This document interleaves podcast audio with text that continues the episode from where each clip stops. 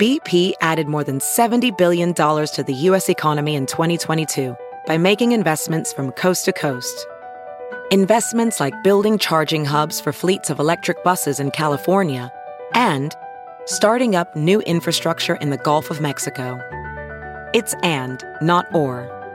See what doing both means for energy nationwide at bp.com slash investing in America. There's something magical about unboxing.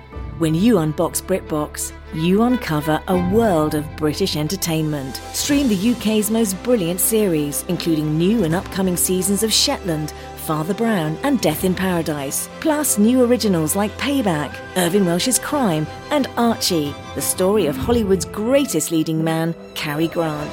Unbox BritBox and escape to the best of British TV. Stream with a free trial at BritBox.com. Hey, it's Kaley Cuoco for Priceline. Ready to go to your happy place for a happy price? Well, why didn't you say so? Just download the Priceline app right now and save up to 60% on hotels. So, whether it's Cousin Kevin's Kazoo concert in Kansas City, go Kevin, or Becky's Bachelorette Bash in Bermuda, you never have to miss a trip ever again. So, download the Priceline app today. Your savings are waiting. Go to your happy place for a happy price. Go to your happy price, Priceline. Please don't take this person out. Would you politely go to hell? Get the fuck out of my way. Cause it's been one of those days. What's up, player? Doo-doo-doo-doo-doo. Call the cops. There's a plant singing. That's the name of the van, you freak. Aren't she like Mr. Bean? Mrs. is a burrito. I find you so asexual. Use it, use it. Don't me, Frankenstein. Mad at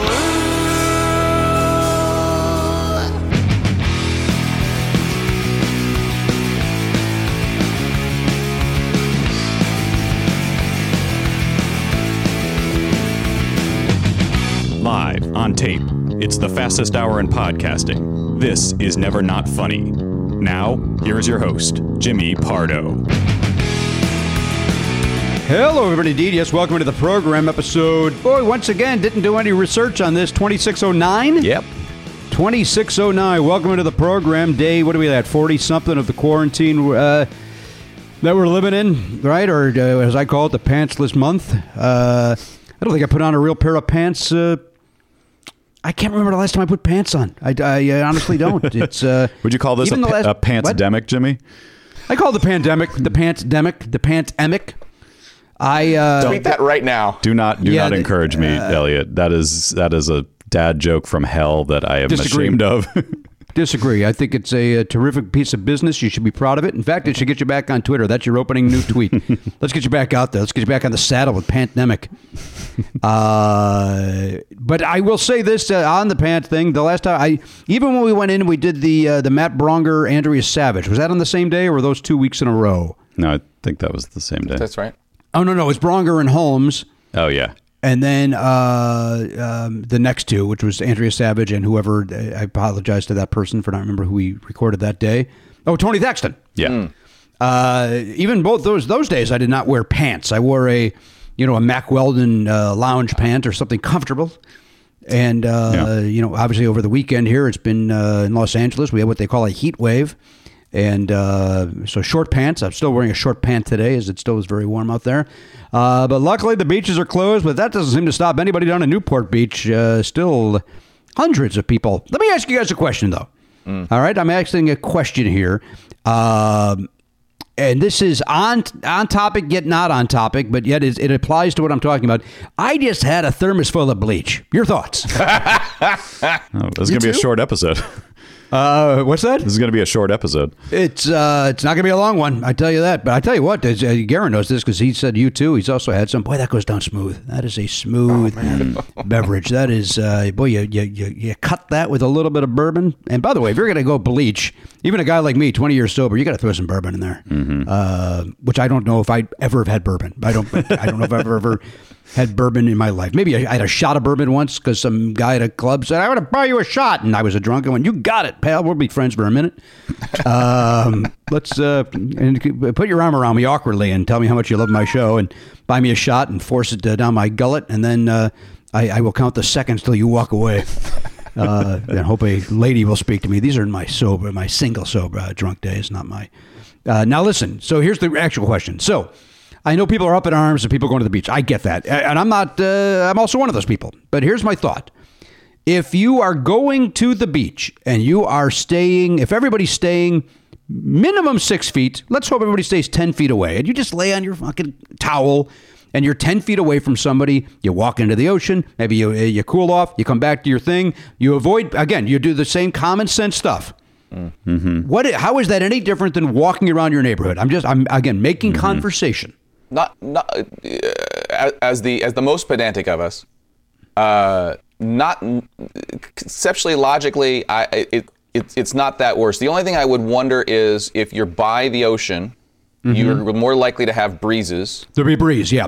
And so, if you're, it, let's assume that there's a person who is not infected, who is up upwind, downwind, upwind, whatever the right Upwind of where you will be, yes. Yeah, and you you let's say you had it, you didn't know it, but you still can infect somebody. Yeah. Um, I would think that is more likely to infect that person than walking on the street between buildings and stuff. But there's wind between buildings too. You just don't know which direction it's going. Well, I'll tell you this: there's, uh, and it's a human being, the wind beneath my wings, and I will not tell you who that person is, but I will tell you that they are there and they do have the COVID. So it is, it is a rough time, man. It is a rough. We have not taken flight in a while, but uh, they're there under the wing, I think and that- uh, to- coughing up a storm. And they are hero, which you know is important as well. Of course, Did the person didn't even know it. I had to tell them. So that must mean they they're they work in uh, the they're a nurse or a doctor or a I do food, a- in the food a- service a- industry or Hey, I will tell you this. Speaking of that, there was there's that video, and, and I know it happens almost every day. But when the uh, the one that got me was the uh, the the collection of nurses and doctors from out of state who were walking out of the New York hospital. It was their last day there, and they were walking out, getting on the bus, and the policemen and everybody were lined up applauding them as they were walking. And I'm even getting a little emotional right now thinking about it. It was, boy, if you have not seen that clip, it's worth seeing because it really is like you know, we, we throw around the word hero a lot, and we certainly do on this show because I'm everybody's. Um, but um, it was boy, it was moving. It was really just a and I to be a, a to honestly be a dumb uh, galoot from the south side of Chicago when you just see these just even the policemen, you know, tearing up and clapping. It just uh, you know it. Uh, it just was it's moving. And it shows that we can in my again i'm not on a soapbox here i'm just talking that we can there are times where we can all come together as human beings. It doesn't matter what political side you're on. And again i don't understand how this is political at all. That we should all be on the same side with this uh, but uh, it, anyway it was very moving and you should see that and then also go look at the uh, the shark cam from the monterey aquarium because that'll uh, that's also wonderful Okay. uh, have you guys done that yet the uh, No. shark cam no. it is uh, you you think you'll go okay great and then seven minutes later you're still watching it uh, because it's like it, it's literally uh, you know zen like in that you just just it's just calming to watch the the fish and the sharks swim around and uh, the only thing that's jarring is every now and then it'll zoom in and then zoom out and it's not a smooth zoom. It goes from A to B and a boom boom. Uh, but then there's also the otter cam. You can look at the otter. You got Oh, the penguin uh, the penguin cam uh, which is fun. So uh, so I did that over the weekend. That was my uh, Saturday uh, but quickly back to the beach. Uh, point- I got. I was just making conversation. I I would never go to the beach. I don't think it's a good idea. Um, I think that any sort of a crowd is a mistake. Well, I think Uh, I think but- that's the premise. Like what you're saying is true. If everybody stays apart, it's fine. But when you open a public beach, it's like opening a public park that's very popular. You can't.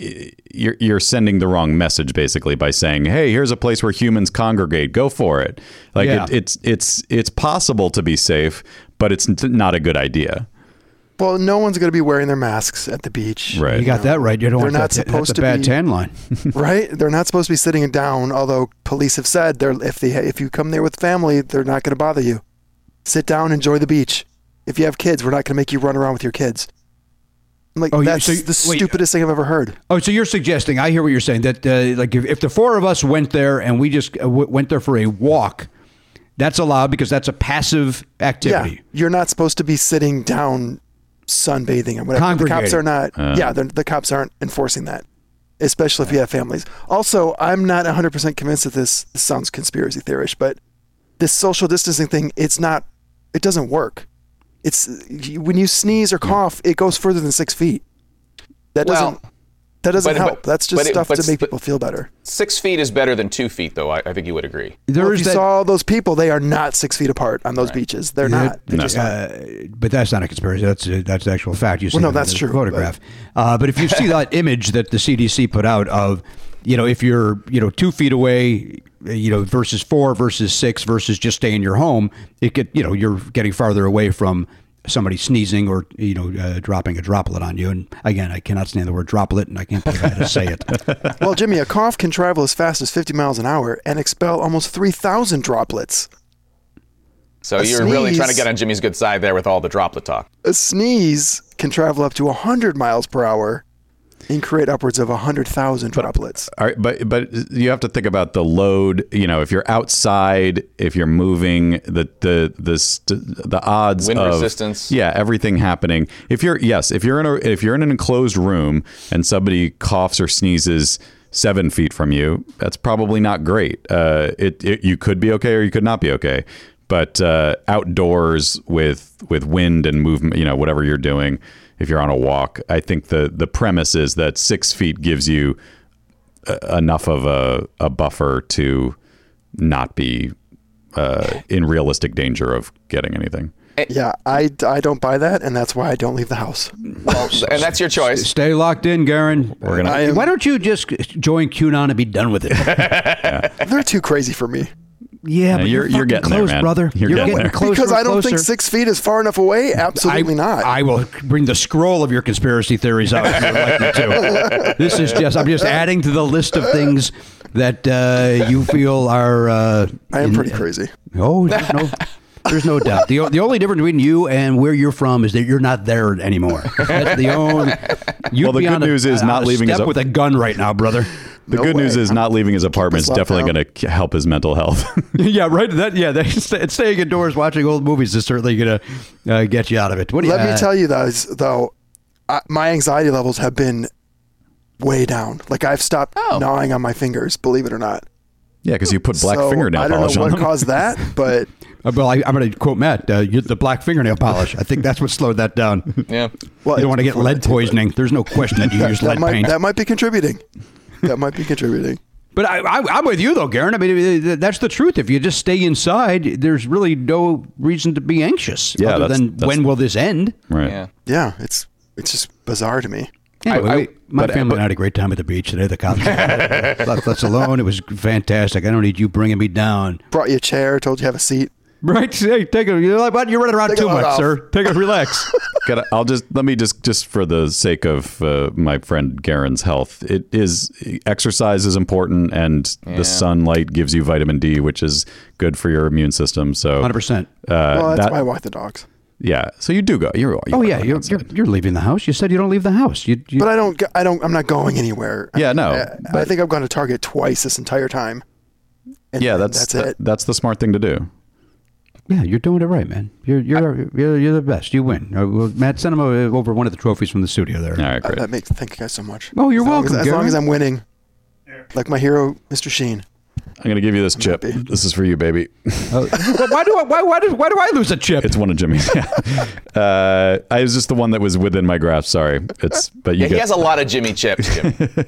yeah. no, I actually know. took that one from his. I've been robbing all of you during this time because no one's Oh. in here except me. oh, how nice of you. I've been moving the chips around meticulously. Uh, hey, before we, now, so Matt, I want to talk about something before we move on. Before uh, we uh, we don't yep. uh, talk. Uh, now, I saw that obviously uh, your young boy Charlie turned eight years old this week. Yep. oh, happy birthday, Charlie. Uh, very exciting for Charlie, and uh, we Cheer had the up, Charlie. opportunity to spend some time with Charlie on Saturday night. Uh, we played uh, some drawful, which was fun. Families did that uh, over the World Wide Web. We zoomed in, that was fun. But uh, I saw your wife, and I like this idea. We've done we've done this a couple of times where we've gotten in our car and we've gone over to a friend of Oliver's where you just you know you drive past, you toot your horn. Uh, what I like to do, um, and I don't know if anybody else enjoys this. I like to go by about seven times and each time act as if it's the first time, and it makes me laugh. I don't know why, but it just uh, hey, let's go around again. And we honk, you wave, you keep moving. Uh, and I saw that uh, you guys did that for Charlie, Matt. Yeah. And uh, you had a. Uh, it sounds like maybe you had a special guest stop by during the middle of that parade. It was actually right at the very end. We uh, oh yeah, it was the Grand Marshal. it was the finale. Yeah, this it was kind of Santa Claus at Macy's. crazy timing. Yeah, it really was like as if we had planned it, but not that Charlie would have cared. But what happened was, uh, like you said, we yeah, like we we sort of told everybody, come by. We're gonna we're gonna be sitting outside around, you know, starting at noon. You can zoom by. Uh, and it was really nice. He got to see lot, some teachers and a lot of friends, and we got to talk to some people uh, from a distance for a while, which was nice for us.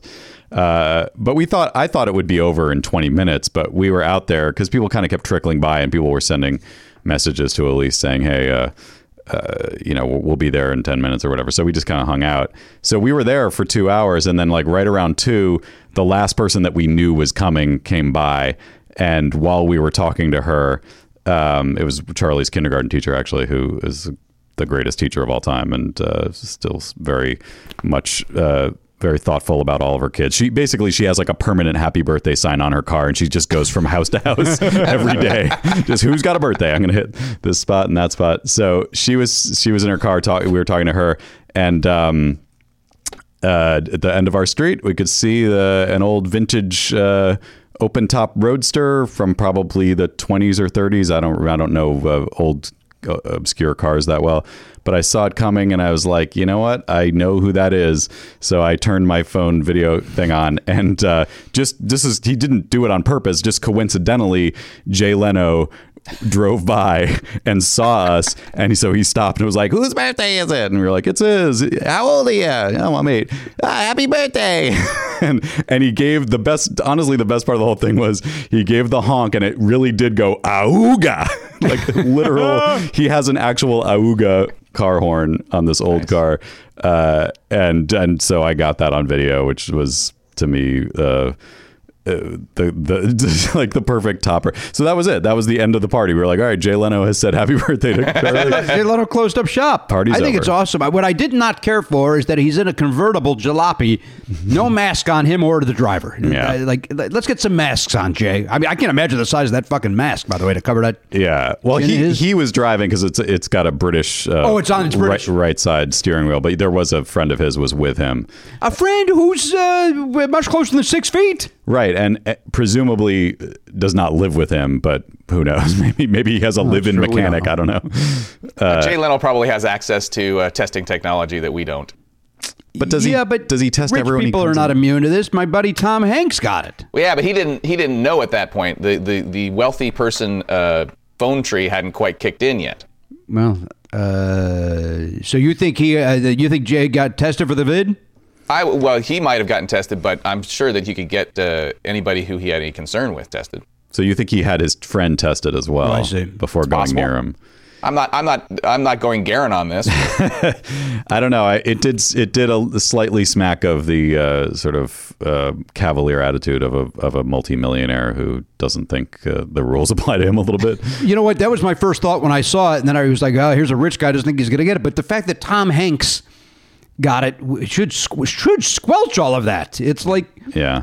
uh, but I understand to Delia's point. I do understand that that was pre, you know before we knew what was really happening. That uh, the, I, I'm going to trust in the same way that y- the three of us were in a room together because we trusted that each of us had been doing the right thing. That he's that this guy has been isolating and Jay's been isolating, and they feel okay being in the same room or in the same car. again, you're in a convertible going past a kid's birthday party. Maybe that. Uh, and as we know, He was- people do like to spit at convertibles at birthday parties. and I just and Garen just told me that a sneeze can go 100 miles an hour, and I know that jalopy's not going to move that fast. Oh, that's so catching up.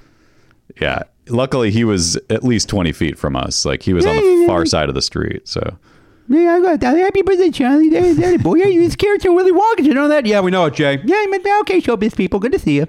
I it's weird because I've I've seen him enough times that it's like I feel like we should I should introduce myself at some point, and, and like with the kids too. Like the kids have actually sat in a different one of his open top jalopies. so Right. like because uh, we saw him uh, like the car was parked and uh, he was like, yeah, you want to sit there? So like. At this point, he's like, you know these kids, right? Like you, you want to be the godfather to them or something. I don't know. Like, is there anything?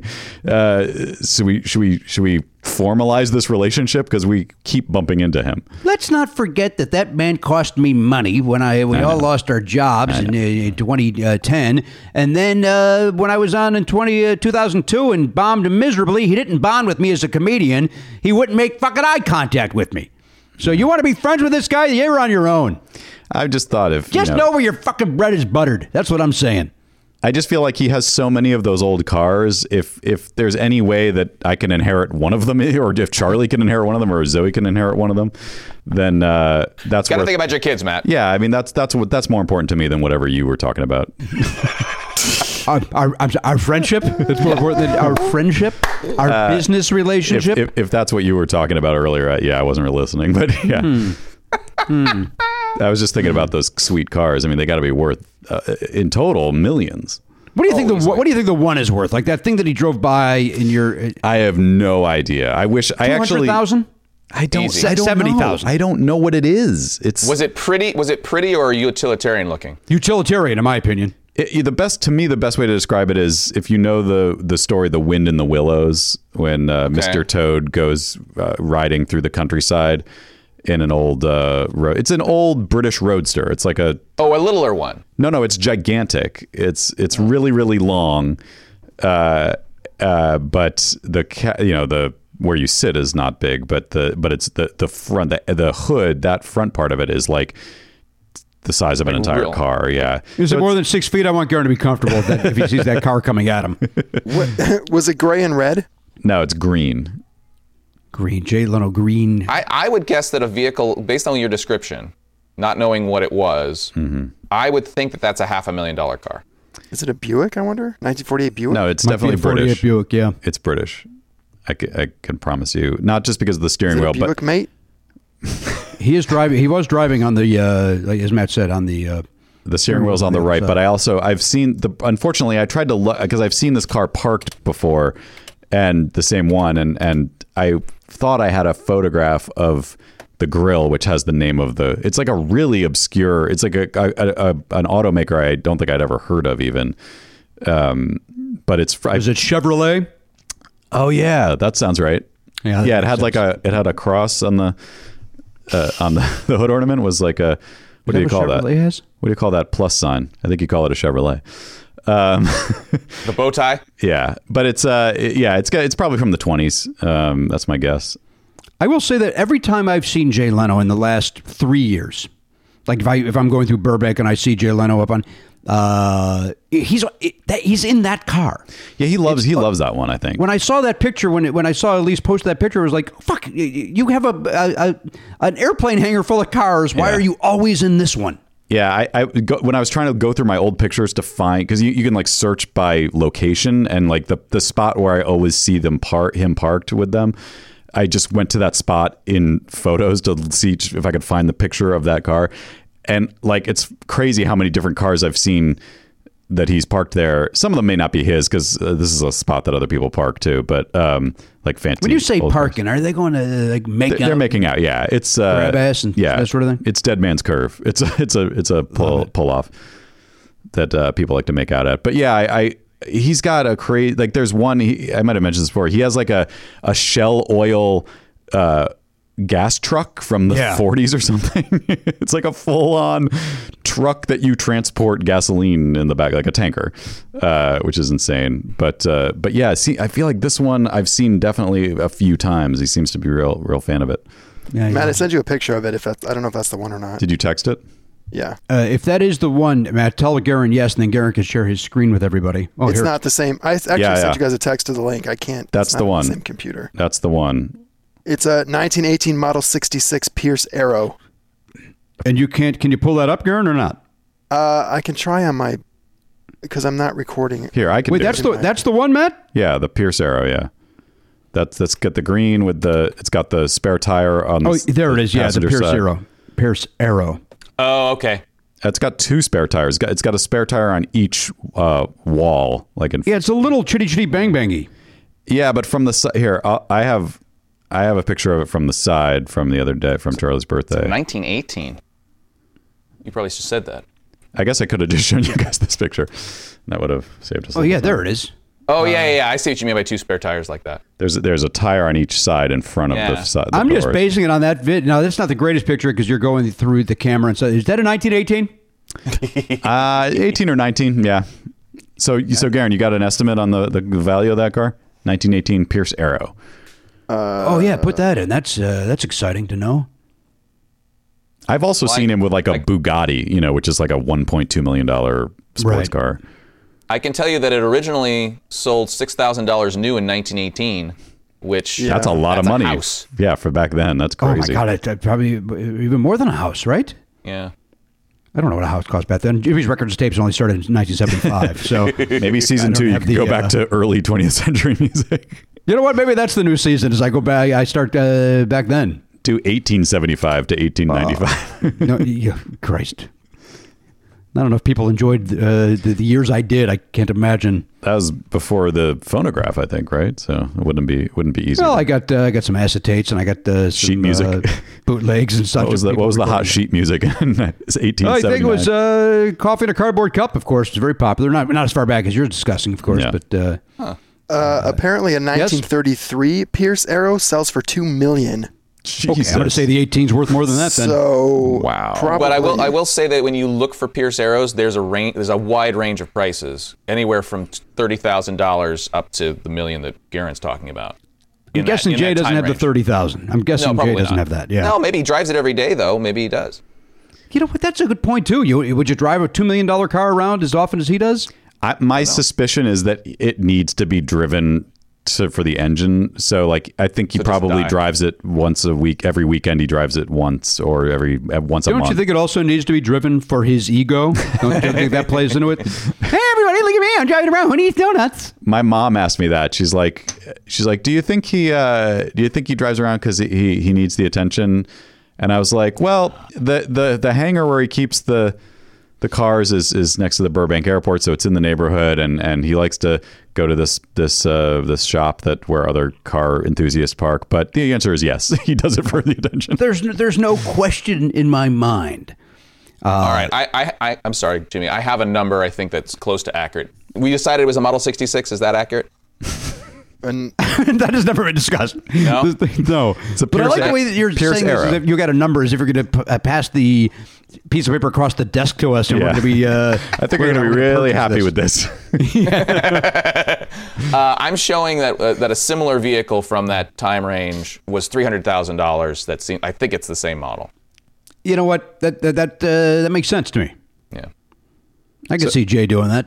well, th- there's also possible that he bought it in disrepair and has been fixing it up for years. Like who knows?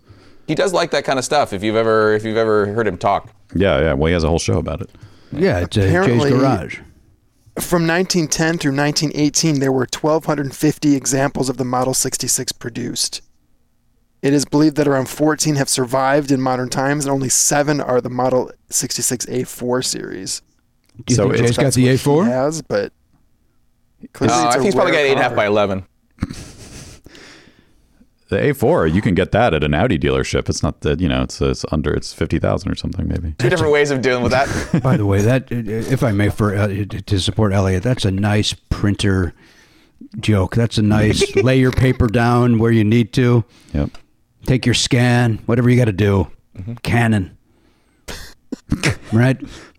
A4, that son of a. I mean, bitch. that A4 that does make sense because it's British. So uh, oh yeah, that's a good point. yeah. But I, I would say that if, if there's only what did you say seven of them? Yeah, Of- maybe it's more. Of the A4, I don't know if that's the actual one that Right. he has or not. In any case, if there were only 1,250 made from 1910 to 1918, this thing is insanely valuable. I would guess. yeah. Yeah. And I'm going to predict he's got one of those seven. That gets again. This is Jay Right. Leno. It's not just some guy who Yeah. mortgaged his house to buy a car. It's uh, Yep. you know this asshole who's going to uh, uh, Ma- ma- bring joy to a young child's day. Uh, yes. Um, Uh, now here's a here's a piece of it completely off uh, topic. Here's a uh, nice piece of uh, business for you guys. I went uh, on Friday and I was tested for the antibody uh, for the uh, for this thing. What does that mean? Uh, Did you see Jay there?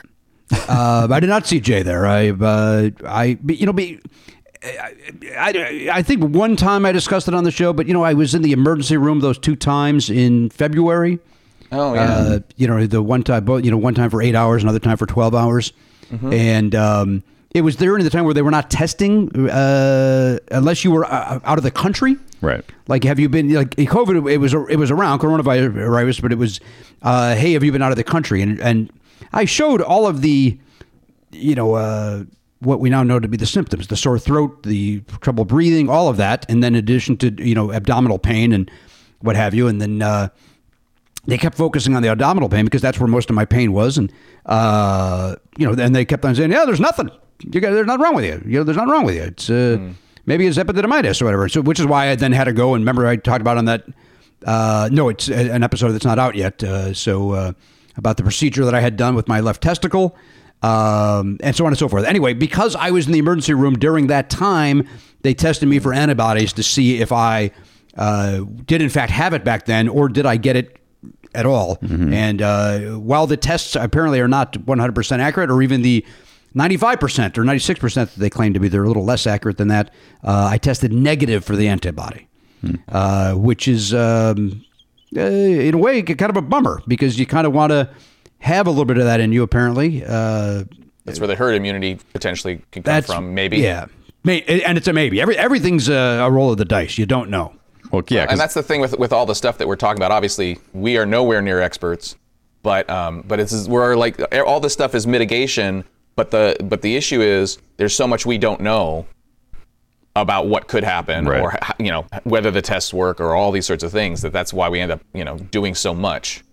Well, I, I they also suggested I ram a, a, a UV flashlight up my ass, so I did that. Oh, God. Um, and I don't see any proof that that's helping, but uh, Well, you got to mix that with the bleach, right? yeah, I think it's a combo. yeah, it did might be you a dip, one-two punch. dip it in bleach and just- then stick it up your ass? I see. Oh, Ram you it up dip the ass. flashlight in bleach. Yeah. Absolutely, you do. Lube I it up. haven't been doing it lubricates haven't. it, it, and it and it also you know cleans out the insides.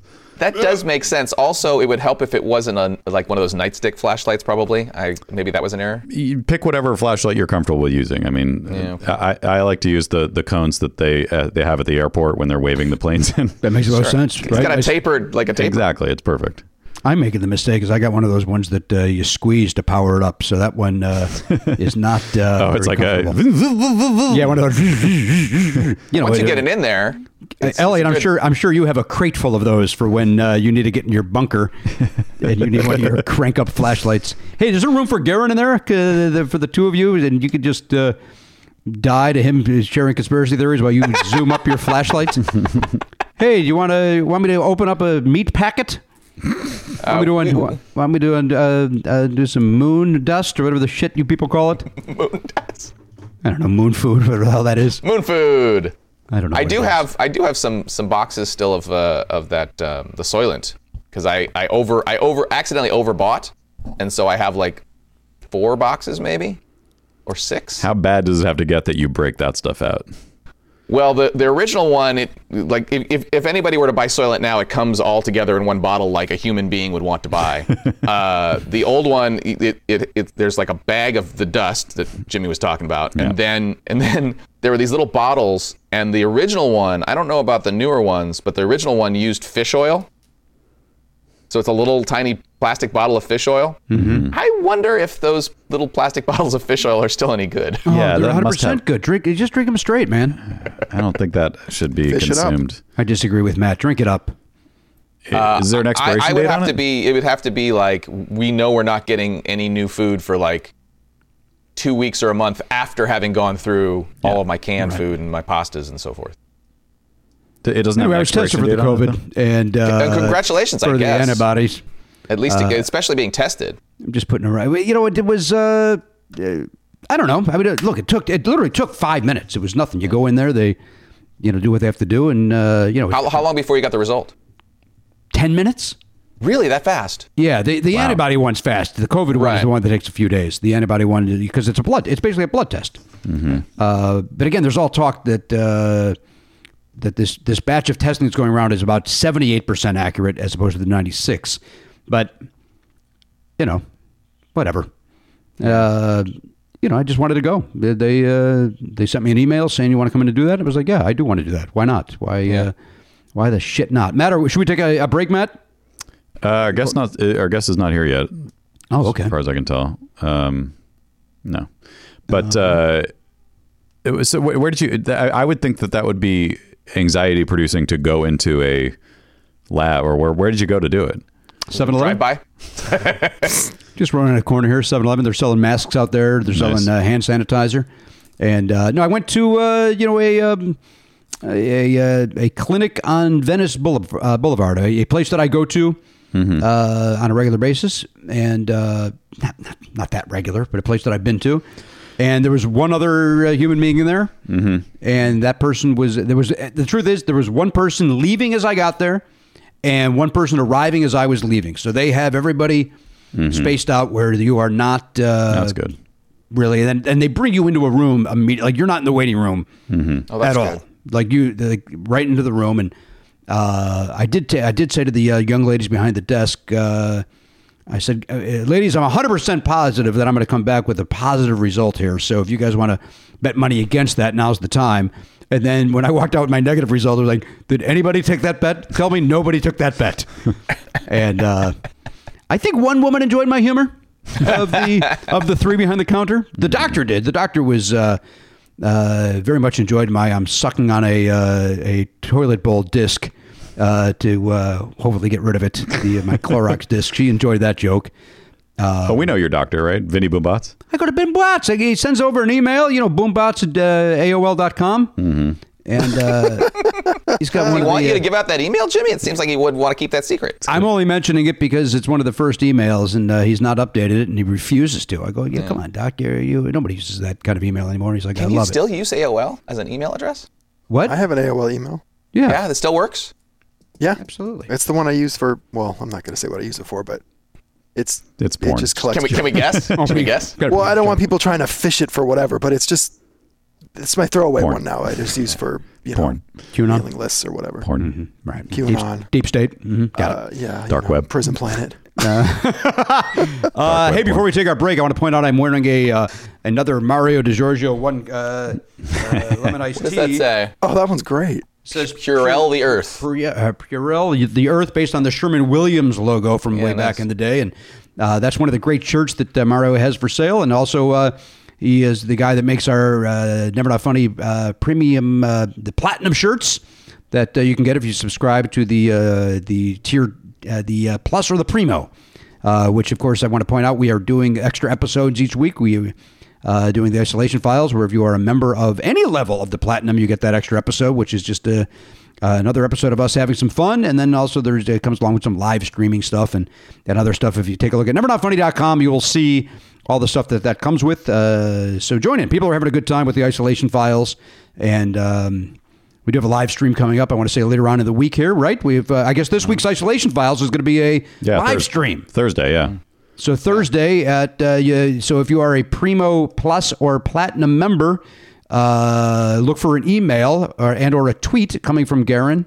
Did we set Uh, the time? Should we just say I don't know if we should set that time just yet okay? because I don't uh, I don't know. All right. Well, we'll Yeah, but- we'll blast but out so an this- email on Wednesday. Well, Wednesday you'll you'll have gotten the email by now Yeah, saying what that's time it is. But if you haven't, or maybe went to your spam or whatever, look for it if you're listening to this. And uh, anyway, uh, we'll be doing that the live stream uh, version of the isolation files this week. So get on board with Amtrak. Get something about a train that's magic. All right, let's take a break. We'll be back. Ben Schwartz is joining us. Haven't seen Ben in a while. uh, It's going to be nice to have Ben uh, join us from whatever uh, beautiful home his. Uh, many, many movie appearances have gotten him since the last time we uh, saw him when he was just a guy at the UCB who was doing okay. Uh, so uh, we'll be back with more right after this. Listen, I've been a broken record on factor meals. As I mentioned on the last episode, even my doctor knows that I eat the factor meals. That's right. Uh, you're you're actually not only reading the ads that go in the show, but you're advertising in doctors' offices for Factor now. That's exactly right. I'm the Muzak of Factor. I'm going from. And they uh, appreciate it. I'm more than happy to do it. Now these things are ready in just two minutes. They've got over 35 different options to choose from every week. They got the Calorie Smart, Protein Plus, uh, various different meals. I uh, just this way this morning I had to pick my meals for next week. You pick you pick a week in advance. Yep. And uh, you know what? I decided to give myself a little treat. I got the filet mignon. Yum. Which is uh, got, a little extra to get that. Right. And I'm allowing myself that maybe every six weeks or something. Get you know what? Why not? Yeah, treat yourself. You you've earned it, Jimmy. I have earned it. I'll tell you something. It is delicious. Yeah, I got to try that. I haven't had that Oh, one. They do a great job. I, uh, the other day I had the uh, what is it? The uh, Spanish lime chicken or whatever it's called. That was a spicy lime chicken, whatever that whatever that one is. Yeah. was delicious. I love the shredded taco, uh, chicken taco thing that they do. Uh, again, I've not I've not had a bad factor. Yeah, and I've said this before. Like a lot of these things, because I get a lot of the like, uh, you know, low carb ones, and I find that that's great with uh, if you want to get like a, a low carb tortilla, and you you can put it in there and make it into a, a wrap or a tortilla type situation, or some uh, sweet potato chips, and you kind of use like the queso, the chili queso, whatever. Uh, that's just. I, I like doing my own thing with it. You can sort of uh, use their what they give you as a base, and then uh, do what you want with The it. The Factor is there for a base. You heard it from Matt Belknap. Now head to factormeals.com slash Pardo50. Use code Pardo50. You're going to get 50% off. That's 50% off. Uh, we really wish I would have said zero there. Uh, that is code Pardo50 at factormeals.com slash Pardo50 to get 50% off. That's 50% off. F-A-C-T-O-R-M-E-A-L-S dot com slash P-A-R-D-O 50 and use code Pardo50 to get 50% off. Factor! That's a good meal. Matt Belknap, I want you to spring forward with a new hiring partner, ZipRecruiter, Zip zip. and find top talent sooner. See why four out of five employers who post on ZipRecruiter get a quality candidate within the first day. Go to this exclusive web address, web address, to try ZipRecruiter for free. ZipRecruiter.com slash Pardo. That is ZipRecruiter.com slash Pardo. ZipRecruiter is the way to go.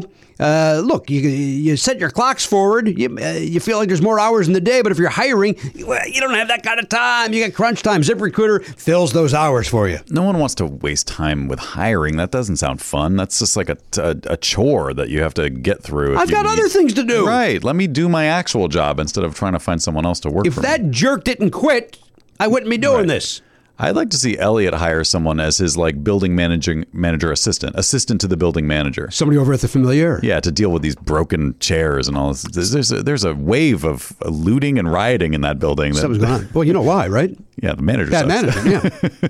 That's why he needs an assistant. uh, who would take it seriously. Yeah. Uh, visit ziprecruiter.com slash Pardo to try ZipRecruiter for free. ZipRecruiter.com slash Pardo to try ZipRecruiter for free. ZipRecruiter. The smartest way to hire. Hey, everybody, indeed. Welcome back to the program, episode 2609. Now, listen, this is exciting. As I said before the break, this guy hasn't been with us in a while. He's, uh, the last time he was with us, he was a young kid, maybe even just taking classes at the UCB, struggling, right? Basically living in a tent uh, outside of Middleditch's house, but now he's gone on to be in movies. Even his voice in that Sonic movie that my family and I enjoyed. Um, uh, our buddy Ben Schwartz is back. Hi, Ben. Hey, and thanks so much, Jimmy, for sending me a text after you saw Sonic. Tell me you enjoyed it. Uh, that would have meant a lot if you did that. So thank you for never doing it and for only telling me right now in front of a lot of people. Did I not do that? No, Jimmy, you didn't. I think the last, the only text you give me is, "Hey, man, can you do the show? We need you this time." I think that's the last one I got before this. So I really appreciate it. You know what? Let me, uh, uh, you know, first of all, uh, I got the feeling the last time we spoke that maybe you were a little tired of me. So I, uh, I may have thought that maybe I was, uh, maybe, ex- uh, uh, uh, No, you can scroll like you scrolling, baby. I know you're looking for it, baby, but it's not there, baby. No, no, I know it's not there. I, I, I'm acknowledging it's not there, but I think it's because I truly thought like I was maybe uh, oh, oh uh, taking advantage of my texting communication with Ben Schwartz. Whoa, You've become a big star. You've become a big star. You're hanging out with Billy Crystal. You don't have time for me anymore. Jimmy, you're the Billy Crystal of podcasting. Does Billy know that? Does Billy comfortable with that? no, he wouldn't be comfortable with that. Uh, I hey, know for a fact he would not be comfortable with that. he would not be. He does not care for me. Is that what you're saying? No, I bet he. I bet he would love you. You guys would get along great. I I agree with you on that, and I know some people have some uh, mixed reviews on their experiences with Billy Crystal, but th- there Oh, is something. I am here to set the record straight that he is. He was so amazing on the movie, so kind, so supportive, and he. We've stayed friends. He. I can't. I did. I could not have had a better experience with him. All right. Well, I'm going to ask you then, and, and you know that I, I like to keep in contact, and I won't overuse uh, use this. If you could send me his phone number so I could text him. Yeah, and of course. uh, Are you going to text him and tell me like Sonic? I'm going to say, hey, did you see Sonic? Our buddy Ben's terrific in it. Yeah. Great. All right. I'll give you his number so you can do that, I guess. But anytime you want to like give me an accolade or just like a, a great job or something like that. I, you know what? I, I will say this. I apologize for not having done that because I thought you were terrific, and my family and I enjoyed the movie very much.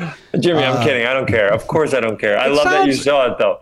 We saw it. Listen, my son. Uh, all right, full disclosure. My son thought he was going to be a little too old for it, and uh, went in very uh, hesitantly, and he walked out. Uh, maybe feeling the same way. He's uh, he's 22 years old. Maybe I shouldn't have brought him.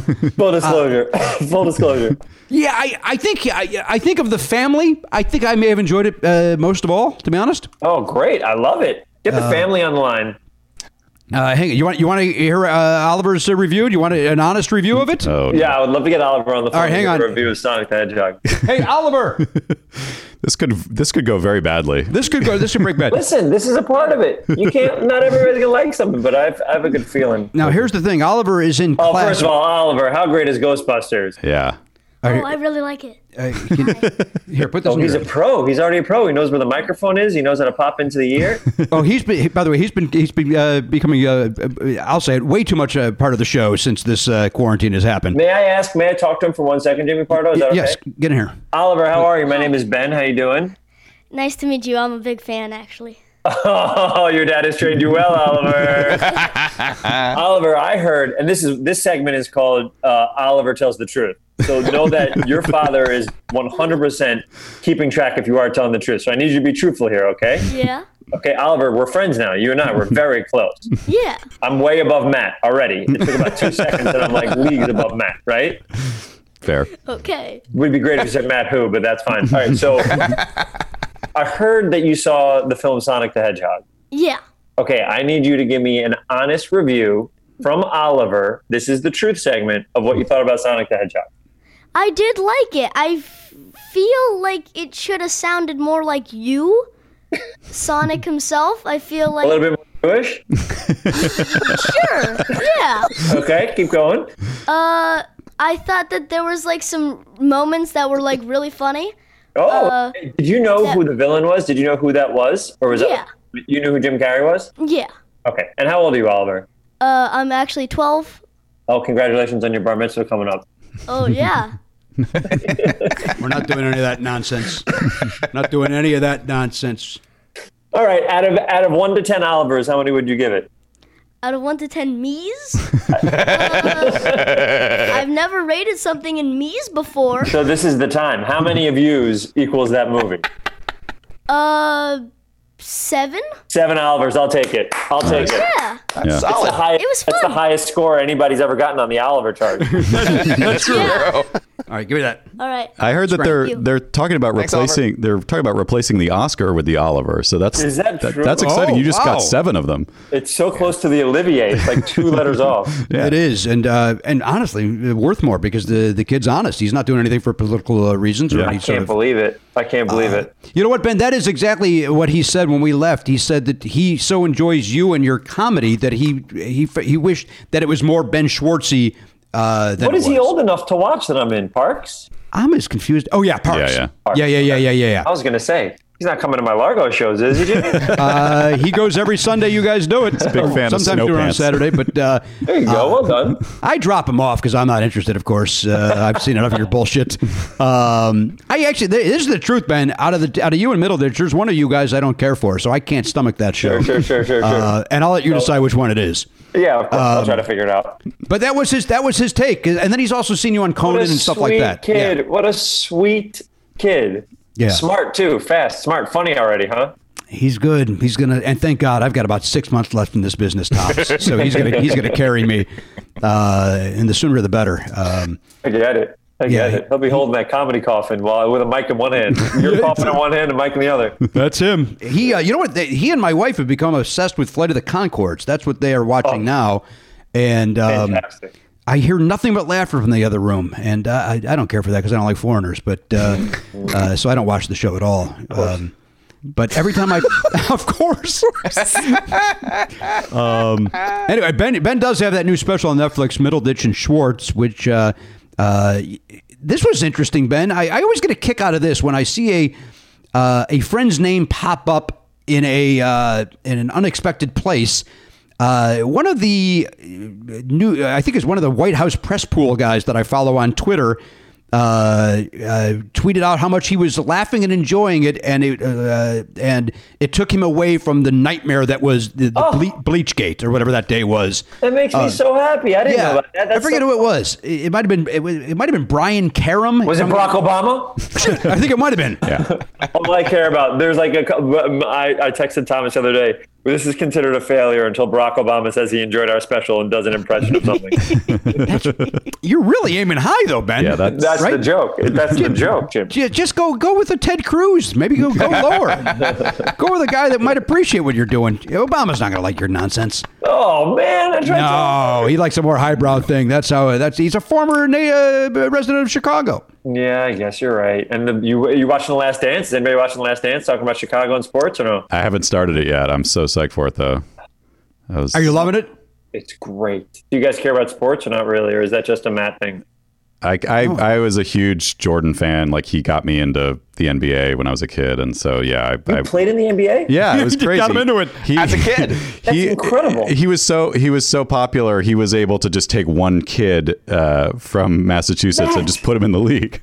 This is like the this is the plot for that movie Eddie, but with a with an athlete instead of a coach. Yeah, yeah, yeah. It was pretty. It was a, it was a thrill. It was a real. Thrill. By the way, can we agree that Jordan probably did have that juice? That if he said for one game, "I want this kid to be on the roster," they would go, "Yeah, you got it, Mike. Whatever you need, twenty three. Let's do this thing." right? That's in the starting lineup. Yeah. Toni Kukoc is on the bench. I could take Kukoc. Guy was overrated. Um, as as a reminder, there's nothing more infuriating than being from Chicago and nobody knowing how to pronounce Kukoc, uh, and and so everybody saying it differently, even in the same conversation. Is that not correct? Did not nail it? No, no, Kukoc is the way that it is, but people would go, "Yeah, it's I'm watching the game last night and Kukic." Nope, they, he, he, you're talking to him. Hey, Tony Kukic. Oh, it's pronounced Kukoc. Yeah, Kikic. Like they no no dumb Chicagoan would ever catch on to how to say it. I kind of love it. I'm very proud of where I'm from. Now, Jimmy, may I ask you a segment called "I Need Jimmy to Be Truthful" as well? Yes. Did you watch any of the specials? I knew you didn't because you asked me what the name of the specials were before we got on. I wanted confirmation. I wanted confirmation. You know what? Here's the thing, Ben. In this weird quarantine world that we're in, uh, you were doing everything as a family, and I and I was going to ask you on the air. Do you think it's it's safe for Oliver? By the way, uh, 12, I think he's a little young for it, but he's very hip. The, but the problem is this, which is funny because sometimes some of my friends will bring their kids uh, to the shows and they ask me what age is right, uh, which could be this. Although I feel like you never really go dirty when you do stand up, Jimmy. I don't feel like, uh, but like for improv, you never know when something goes really, it could go really blue. And there's nothing that's terribly blue, but there's, you know, there's some curse words and some, you know, R rated stuff. Oh, he's fine. I never what I never know what the age is for improv where people because you never know what you're going to talk about. I don't know what the line is, but so far nobody who's brought their kids has had any problem. I'd say like 15 probably, 15, 16, but I don't know. I don't know. I don't know. I think comedically, Oliver is probably at 15 or 16. I think uh, He's quick, man. He played that game so well. he gets. Listen, he gets it. And again, he's going to be carrying me. He get, he did come to see, and I, we talked about it before. He came to see me do uh, a couple of sets over the summer. He came with me to the Improv a couple of times. Then he saw a full set at the Flappers in Burbank. Where I'm not kidding, Ben. I said fuck no less than 7,000 times. Really? and every time I would say it, I'd go, Your kid's here. And I go, Anyway, so then this fucking guy, Your kid's here. Like, well, that's part. That becomes part of the game of that whole set. Then the idea that your set has to be tailored to the most unusual thing in the room, which is your kid is in the room. Right. Yeah. Uh, but uh, so he's not immune to that kind of language, and of course, uh, I'm, I've become a little too lax with it around the house. To be honest with you, I I, I need to tighten some buttons. My parents cursed very, very early. Very, there's a there's a story I could tell if Please. I may. I'm, be- I'm begging you to. All right. There's a story. I, I went to. I was in public schools in the Bronx growing up in a place called Riverdale. So I went to PS 24. My mom was a school teacher there. She was a music teacher, uh, which she's still a music teacher. She's been teaching for 50 years in public schools in the Bronx. Wow. It's pretty incredible. And so um, I was in kindergarten, way too young to be cursing, way too young. And uh, next to me was someone who I became very close with because we both like Nintendo. His name was Shigeki. Didn't speak a word of English. Never learned how to speak English. It's kindergarten, and nobody in his house speaks English. So, but we, I would go to his house and I'd play video games, and he'd come to my house, and we barely, we wouldn't say like we're, and which I always thought I never realized till later in life how beautiful that was. um, so I'm in the back. My family curses a lot. I'm in the back next to Shigeki. We share a table or next to each other. And for some reason, I say shit at the top of my lungs as a kindergartner, which is very young. I go shit, and the teacher was like, also because she knows my mom, so it's even more like she goes Benjamin. And then I said, Shigeki did it. and I didn't know how funny that was until my mom found out and she was dying and told my dad and he was dying. You can't curse, but they like, you know, like when you're young and you start to see like you can get away with, you can get away with shit if you're a little bit funny. That was one of the first ones that I didn't know I did something funny because I literally was trying to put the blame on whoever next to me. Right. But it was the person who's never spoken a word of English in his entire life would yell out shit for no reason. I, if I great story, I'm going to give it nine Olivers. Yeah, I can't wait to see what gets that 10. oh, you're gonna. I, it may happen this episode if that. If, It's if got we're to building involve to. like something that's really specific to Oliver. Like, what's his interest? Like Yu-Gi-Oh or Magic or like. Um, he is into magic. He's very much into yeah, magic. there you go. See, it has to be that. We Uh, talk about Magic in one of the specials. Uh, how many specials are there? Uh, thank you for doing your research. There are three specials on Netflix. They're all 50 minutes each. We get a suggestion from the audience and we talk to an audience member, have a conversation for about five minutes. Then we make up an entire show where we play every single character. Love it. Um, so it's like a good, uh, or it's the it's a good representation of our version of what long form improv is. And a lot of people um, don't quite know what long form improv is. So at the beginning of the show, we try to explain, which is the same thing we do when we go on tour. Someone brought this up, which I thought was pretty interesting. They're like, uh, stand ups don't have to say, hey, I'm about to tell jokes. Uh, I was like, yeah, that's interesting. That's a good note. I was like, we have to do it because there's not enough representation of what we do. When we go to these theaters, all they see is Middleditch and Schwartz, and maybe they're buying it because they like Parks or Silicon Valley. Uh, they don't know exactly what's going to happen. Or if we say improv, they think whose line is it anyway, which we loved growing up, but this is a very different thing than that. So uh, we, we explain it and we get into it. And uh, I cannot tell you how we feel so lucky. It's, the reception has been, we thought people were either going to not care or make fun of it, but people have been so, like exactly what you said with that White House tweet. That's incredible. Like it's been that belly laugh type thing. And I can't believe that people are connecting with it so much. It makes me so happy. Oh, that's great. It, uh, We're going to watch. I, I, I, I guarantee this. We're going to watch one of, minimum one of them tonight. Jimmy, can I tell you this? Yeah. Love a text from you after you see it. yeah, I don't want to abuse that privilege. I don't want to. Uh, you know, I, I just hope you can hear my text past your hair. That's my concern, Ben. I know. I put a hat on. It was looking bad today. Yeah, Hey, you. hey, uh, Jimmy. Yeah.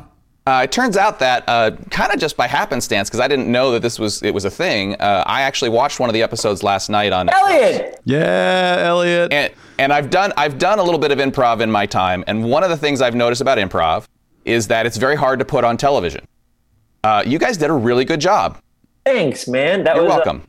Uh, th- what do you think of the special? Did you enjoy it? I did enjoy it. I saw the I saw the wedding. Oh yeah, That's I the one I watched.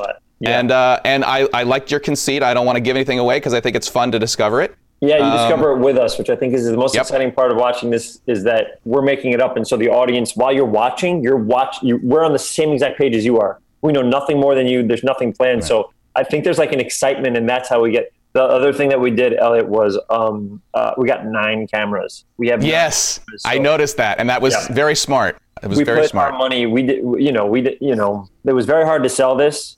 Uh, very hard to sell this because to Yep. even when we sold at Carnegie Hall, we got told no to everybody because what we're doing is we're saying trust us with an hour of your time. Uh, the the studio and they go, okay, well, what's it going to be about? Like we literally have no idea. it could be about any. It could literally be about anything, Yeah. and it was very hard for someone to be the first to do that. Like there've been a Ask Cat has a has a special on uh, Bravo, and TJ and Dave, who are two phenomenal improvisers from Chicago, old school, long, like they do very patient improv legends. They have a documentary, and I did something for Showtime, which was House of Lies Live, but it included people who've never done improv before. It was just like getting the whole House of Live cast to do improv. This is like this is what we do. This is our show. We, this is what we tour with. We're trying to show you exactly what it is. So in terms of specials, it's a big deal for long form if it does well. Um, so we're hoping that it does well enough that it opens up the gates uh, for other people. Yeah. Yeah, and, and, and the other tricky thing is normally with long form, in my experience, you know, most long form, five, six, eight people, uh, it's just the two of you. Uh, there's a few folks in Los Angeles who can do it, but you guys you nailed it. And I'm very jaded about watching improv on television. Oh, thanks. I, So- I, I, we are very interested to hear from people like you, exactly like that. Uh, we haven't heard from the improv community as much, but the thing that's been so cool is that the stand-up community, which oftentimes makes fun of improv or no, that can't be. it's like never like uh those like Birbiglia has been tweeting about it, who in my head is one of the best storytellers out right now. And Agreed. stuff like that. So the idea that people that I look up to that are doing stand up that oftentimes don't mix with improv, they're connecting with it is huge. Like Ken, even like Ken Marino, who's done every sketch and movie thing in the world, loved it and stuff like that. So it's been very nice to hear that stuff as well. Um, that it's connecting in that way. You know what it is for me, Ben? I have not uh, watched this yet because, again, I don't care for one of the cast members. But uh, I- I'll watch it with Oliver tonight just to make him happy. Um, I, wait, wait. By the way, Elliot, you've seen that episode. Just so I don't want to make, I don't want to steer Jimmy incorrectly. Can Oliver watch that episode? Do you think or no? I don't quite. Not, not, ninety-five percent of it. There's there's the two the two sixth graders. That part of the story, I'm not. y- y- What do you Oh think? yeah, I think uh, uh, uh, Jimmy, you're going to be fine. I think, but you should Okay. maybe you watch it first. I think he'll love it. I think he's going to love it too. Uh, he's he's watched R-rated comedy movies, so like, and he's watched Yeah. True. like Does he watch like R-rated movies? Will he watch Bridesmaids or something like that? uh, I don't think Bridesmaids is uh, appropriate at this point. Well, we did just watch Scarface over the weekend. So No, I he's think, not. no, of course not. Oh. No.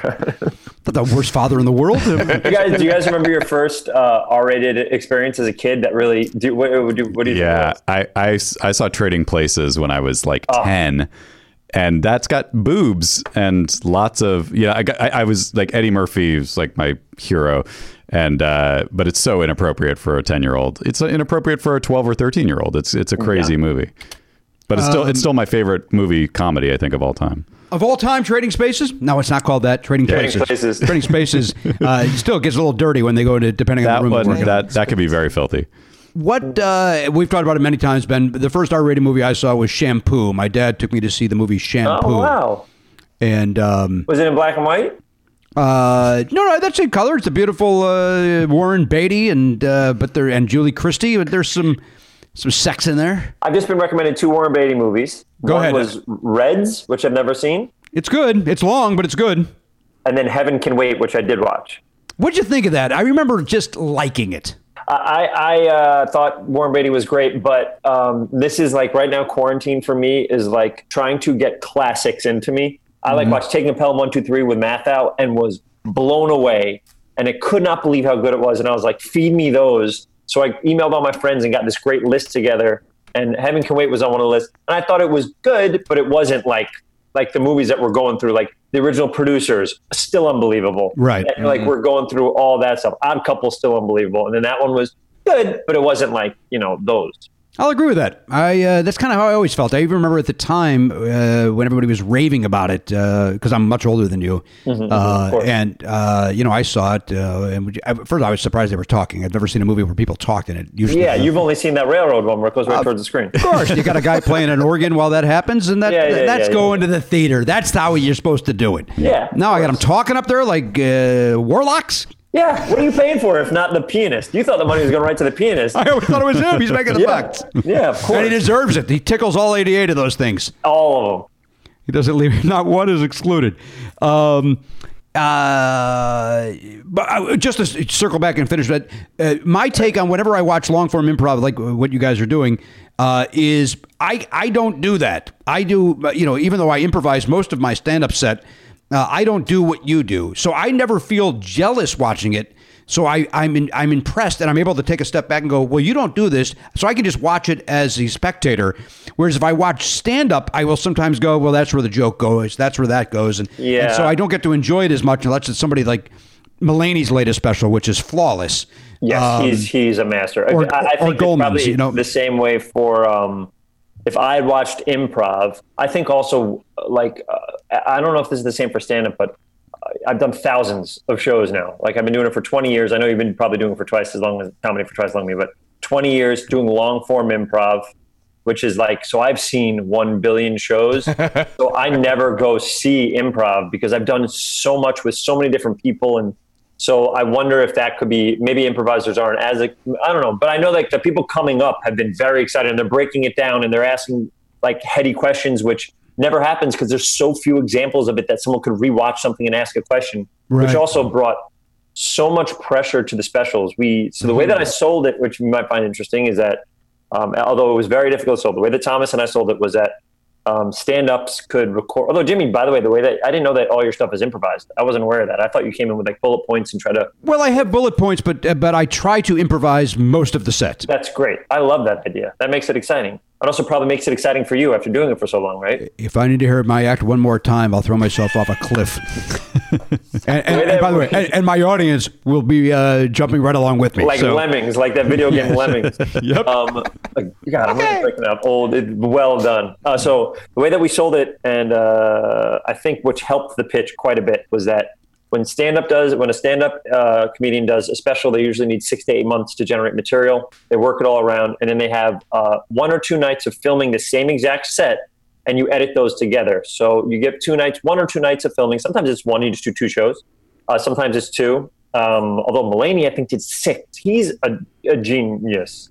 Also, the fact they did in Radio City, that's like, uh, I, I loved it. But so, um, yeah, idea did that. So m- my pitch with Thomas was you give us two nights. We'll do two shows every night. Every single one of those shows is a different special. You're going to get, so I said, if you give us four, let us cut one. So, so there's not every moment is so pressure. So we know that one of those specials we can just get rid of. We'll air three. Uh, we'll give you three separate specials, and we shot them all within 27 hours. So, like, you know, the first one was at seven, the last one ended at whatever, 11 the next night, and that was it. That's Yeah. all we had. And um, whatever happens in the special is what's in there. We cut out a lot of the talk with the crowd at the beginning because I was afraid that if someone pressed play and just saw Middleditch Schwartz and didn't know what this was, they would think the whole special is just crowd work. And I was like, no, they'll- wouldn't wait enough to get to the actual improv show. So um, we made sure we cut like 10 or 12 minutes from that. Netflix asked us to keep it under an hour. We made little trims, almost all to the beginning. And then what it is, is what it is. But that's the biggest selling point was, you know, you give us, just give us a shot. You know, we're not getting paid a ton. Just give us a shot. Uh, as you can see, we put almost all of our money into the cameras because we're like, we're going to make sure that every angle is done. So when we edit this, we can cinematically make it feel like you're watching a real thing, and it's not just a wide the whole time. So, um, uh, so that's kind of what it is. The biggest, sell, I think, the biggest selling point for them because you know Netflix really need or is looking for content is we can give you three times the amount of specials for the same exact amount of time and less money than you're paying uh, other people. Right. Yeah. Well, I'm looking forward to watching it. I hear good things. I, I uh, this news reporter won't shut up about it. I think he should Who focus is it? on his I can't job. wait to find out. I, wa- I want to say it's Brian Karem, but I could be wrong about that name. Okay, I'll look it Uh, up. but it was again. It was, I, I always I, I get a kick out of that whenever I see against uh, a, a friend's name pop up in an unexpected place. Uh, and then I, admittedly, I get a little jealous because uh, what the fuck did it take to mention me? That's what I. Uh, that's what I immediately thought. I never think that. I never think that. Why would? Were you very competitive coming up in real in real life or no? Um, I, I- I don't know if I'm competitive as much as I'm uh, uh, bitter after the fact. um, I don't. I, uh, I don't. I was never really competitive as a stand-up. We were all kind of supportive of each other when I started. And there would be the, "Hey, how'd you get that?" As we all, you know, every comic would be, "Hey, I'm working at Zanies." Oh, how'd you get that booking? Like that sort of stuff. Yeah, sure. Um, and then you quickly realize uh, to stop saying that as you, you know, it's, if you're still saying that after 20 years, there's something wrong with you. Uh, Yeah. I got it because I'm doing comedy and I'm doing it well. That's how I got it. And Sarah once gave me Sarah Silverman gave me a great line once because I'm sh- I'm sure everybody on this thing has had a version of this where I'll have a show and I'll think it's pretty good, uh, and some but not great, and someone will come up to me and my default is oh I'm not great at getting compliments, so my default will be to kind of shit on myself, or if I really didn't think so, I'd be like. be like that show was great. And I'm like, oh yeah, I get, yeah, like we had a tough landing. It was a rough landing at the end. I wish we called back some stuff. And I, I think Sarah was either around once or she told me afterwards, she goes, Why would you do that? That person had a great time watching your show. They loved it. And now you're making them feel like they're wrong. And I was like, That's so interesting. So I'm still bad at it because I think it's partially because I get embarrassed. Uh, unless I know that we had like a, we crushed. Unless I was like, Yeah, that was a really, I'll say like, that was a really fun one. But if there's any little thing in my head that makes it feel like it wasn't a great show, I'll always let it out. And I'm trying to be better at holding that stuff in. I, I don't, I, I, and I'm sad to say that I do not remember the person that told me this, but I passed it down to Matt when we do live shows and stuff like that.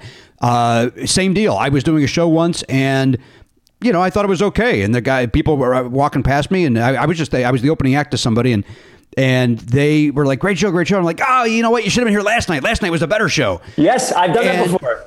And the, the, the headliner pulled me aside and said exactly what Sarah said to you. Why they they liked it? Why are you convincing them that they didn't like that. They, they didn't see last night, and maybe last night was better to you. But to them, they enjoyed this. So shut up. I know. And I, I'm trying to get better at it. It's but it's still hard. It's like uh, you know, you still do the thing. Oh yeah, we saw you in Vegas. Oh, what show'd you see? You're like you, like you Yeah. want it to be the one that you liked, but uh, but also, I think there's a. I, I, that's exactly the reason for me. But also, there's a, a, a part of me that's like, um, if someone says "great show" and you're like, "I know, right?" Like, wouldn't that be icky if someone? oh, it'd be horrible. Yeah, Yeah, so You got that right, buddy.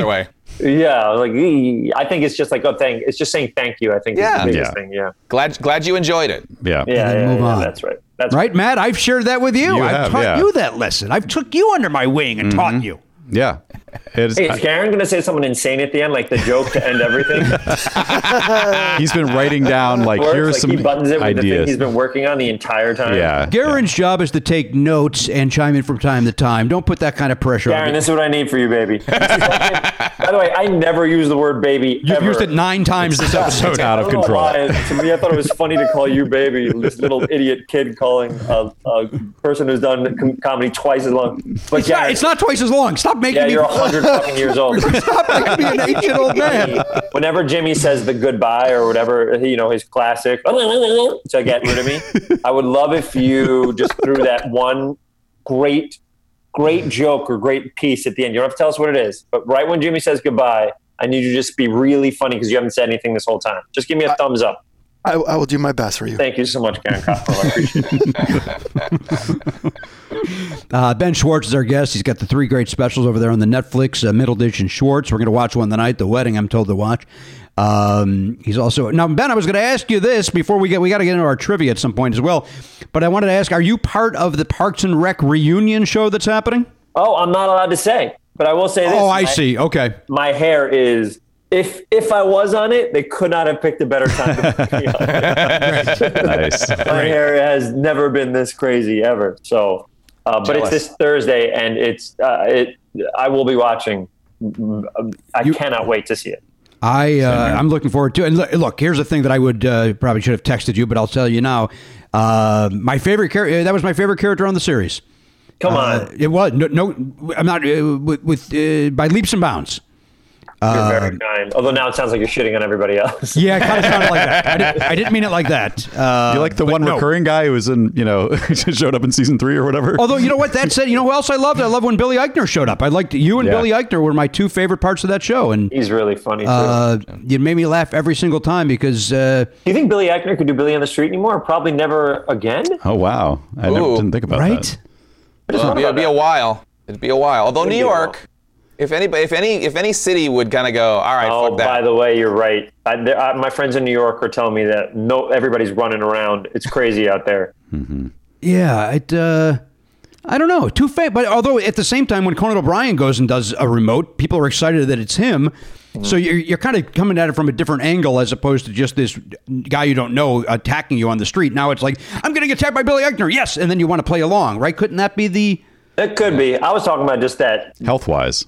health wise. You can't. Oh, I see what you're, you're Yeah. talking down during during the COVID. Yeah, yeah, yeah. Oh, like no. But I could see, I could see him playing the 20 feet away joke. Yeah, I million think that'd be great. When do you think we're allowed to start performing again in live venues? Hear me out. Friday. I We got something booked. We, we really want to make this we, we happen. got something booked, and we can't. We can't. Uh, we can't break this contract, right, man? Um, what do you think? Mid mid July is my guess. Uh, before it's uh, maybe. I, I think probably. I think legally, I think you'll probably be able to book stuff by then. I don't think people will be comfortable till the end of the year. I, I think, but maybe I'm wrong. I think we have shows coming up at the end of the year, but I have, it's just because we canceled them and they had to move them. right. I have no idea. I have no idea what it even looks like. Is it every other seat? I don't Right. even know what it is now. Uh, you know, I was, we talked about this on our last episode. I was talking to a club owner talking about that. That it's going to, unless it's like you and you and your wife, otherwise it's going to have to be every other seat. Um, be- you know, and, and even that seems close, right? Um, yeah, it's closer I don't know. feet. What I all I heard though, and, and Matt, uh, you probably this probably caught your ear as well, is that uh, uh, Ben's canceled gigs got moved to the end of the year. What happened to yours, Jimmy? They just got canceled. Um, hey, we'll circle back. That's what I got in that high pitch. I, I even read the high pitched in the text. Uh, hey, we'll circle back. Yeah, it's all gonna work out. Oh no. And look, I did not take it. I, I I take it in that they don't know what the shit's going on. Well, I also think if you're, uh, what kind of venues are they? What, where are you playing? Oh, you know, uh, comedy clubs and, and I think mo- comedy clubs are going to be near impossible to open. You're so smushed in I them. know, right? Yep. It's really difficult, and also half of that is drinks. They're all their money is through drinks. Yeah. So it's like, how do how do you serve drinks? Uh, it's going to be so interesting.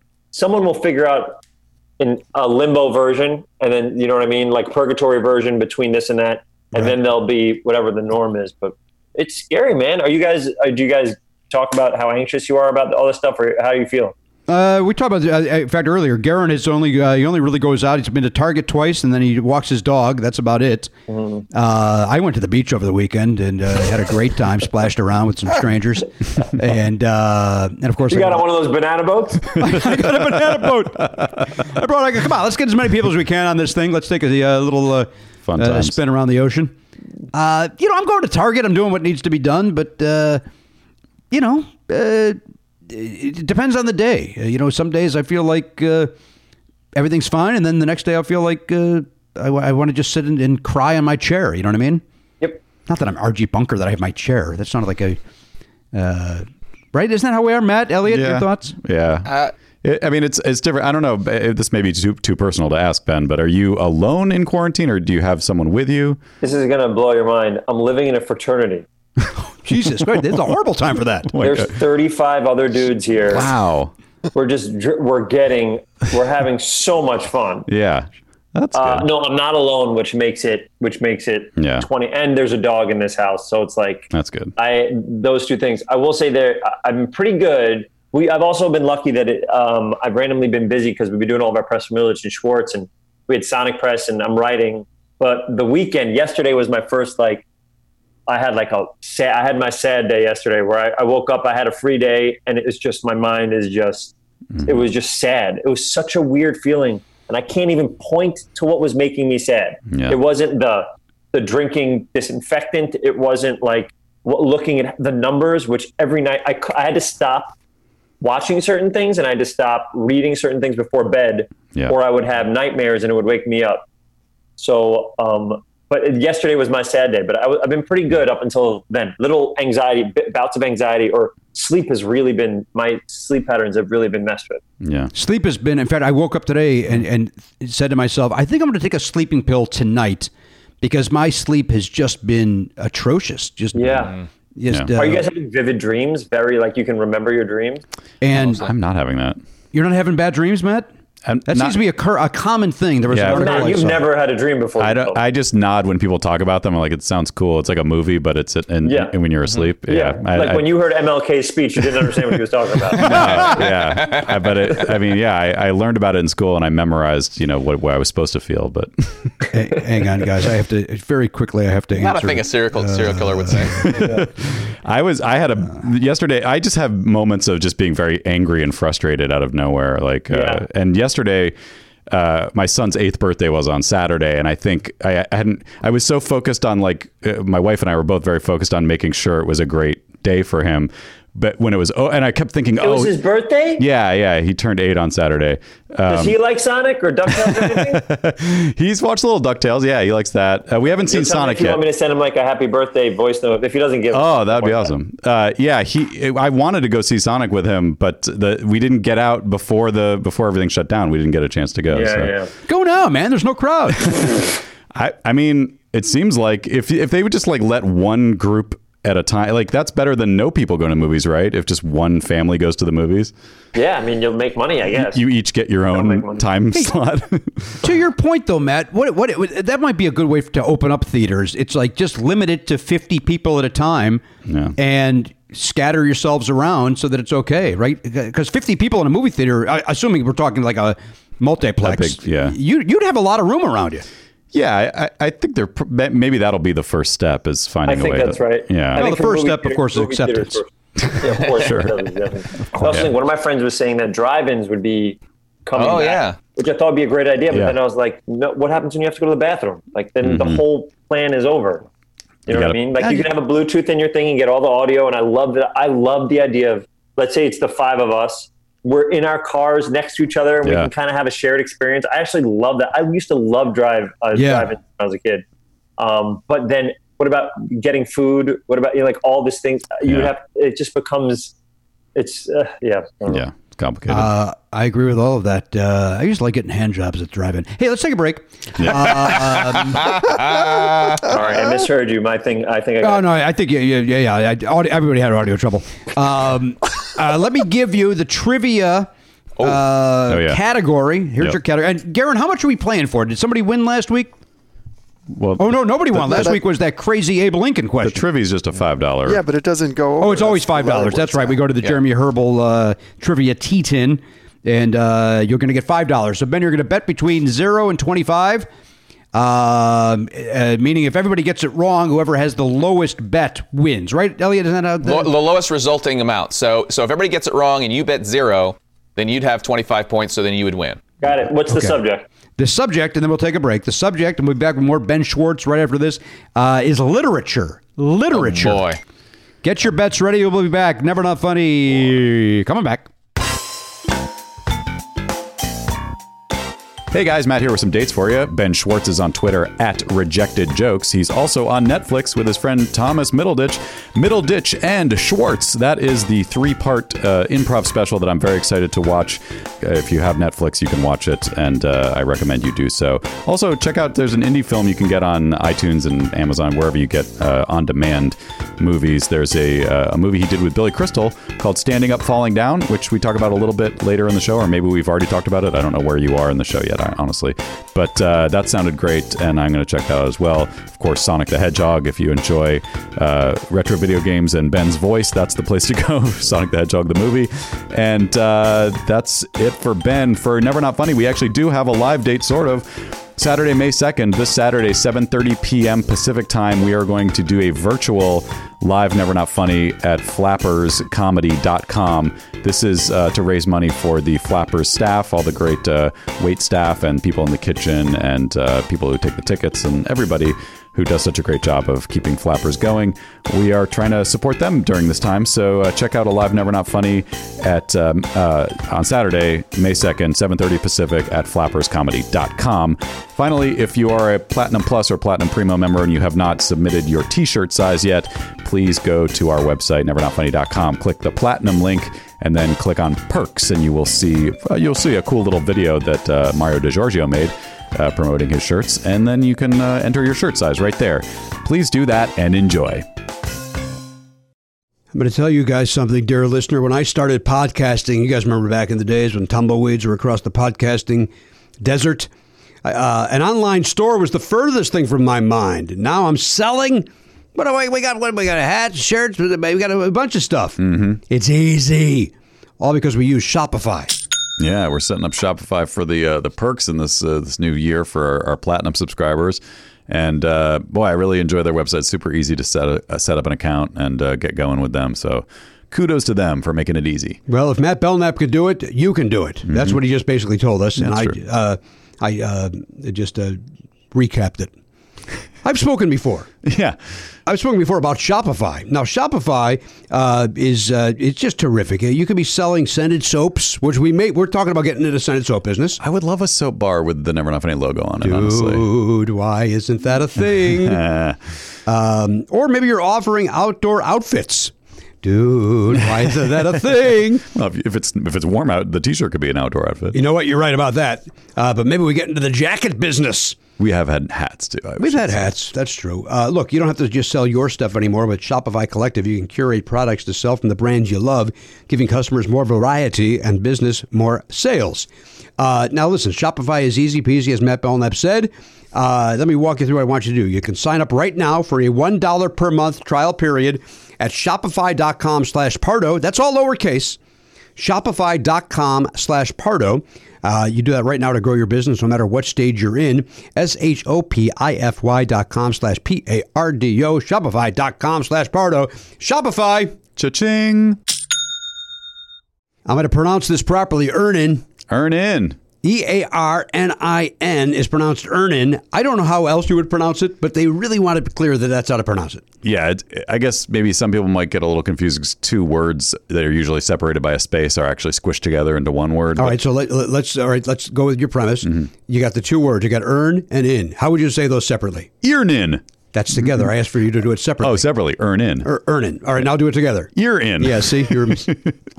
uh, all right, so maybe they're right. Uh, Earnin is an app that gives you access to your pay as you work, up to 100 bucks a day, up to 750 bucks per pay period. Look, again, we, we've talked about it before. Maybe you got a last minute gift for a loved one, you got upcoming rent, uh, and uh oh, paycheck's run out with the other bills. That's where Earnin jumps in and helps you out. Uh, you can download Earnin today. Uh, let me spell that for you. We've had fun pronouncing it. now let's spell it. Let me spell it for you. E A R N I N, and that is in the Google Play or Apple App Store. When you download the Earnin app, I'm asking you to do this for us. Type Never Not Funny under podcast when you sign up. That'll let them know that we sent you there. It helps us out. Never Not Funny under podcast over there at Earnin. It is subject to your available earnings, location, daily max, and pay period max. See earnin.com slash TOS for details. Earnin is a financial technology company, not a bank. Bank products are issued by Evolve Bank and Trust member FDIC. Once again, Earnin is an app that gives you access to your pay as you work. Up, get up to $100 a day, up to 750 bucks per pay period. Earnin. Get your money now.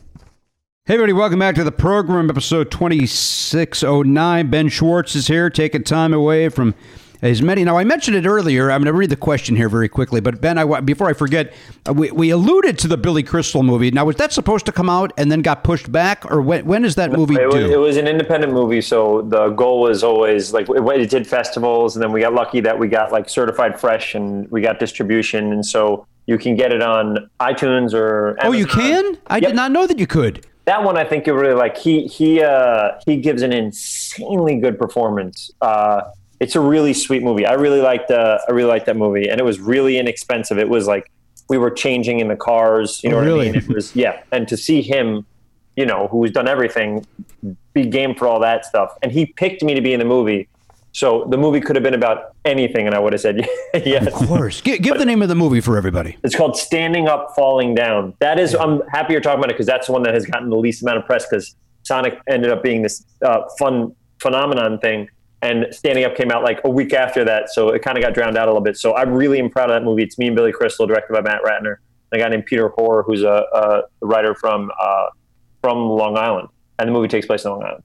It. Uh, I, I, I, I, I apologize. I did not know that it came out. I thought it got pushed back because of the COVID. But uh, when I saw the trailer, uh, and, and to circle back to what you said, I, I can't think of a movie that I didn't like Billy Crystal in. Like he's no. even the movies that you go, ah, that movie was okay. He's still great in them. He's one of those guys. We just rewatched Throw Momma from the Train. Do you remember Throw Momma from the Yeah. Train? Yes. And I think DeVito directed that. And I think someone incredible DP'd it, like Sonnenfeld or somebody, but it's like, it's it's so weird and great and cool and different. And I really liked it. We've been, we watched a lot of uh, Billy Crystal movies in this house after, you know, uh, after doing that movie with him.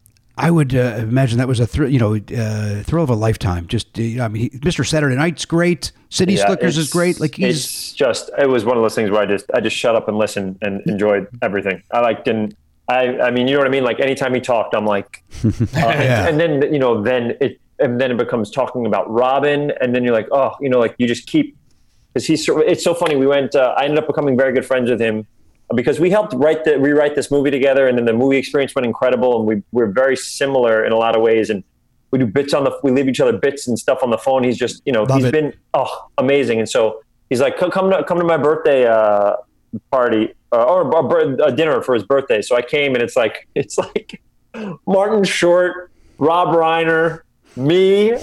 I'm like what is going on? right. and everybody's so kind and just uh, you know there's that moment anytime you meet anybody uh, that you're like oh that's I, i've seen his face so many times like when i met billy for the first time it's like oh i've seen your face so many times that you're not a person yet you're not a normal person yet you're a celebrity still Yeah. and it takes talking like a normal person with them to be like okay now they're just a person Right.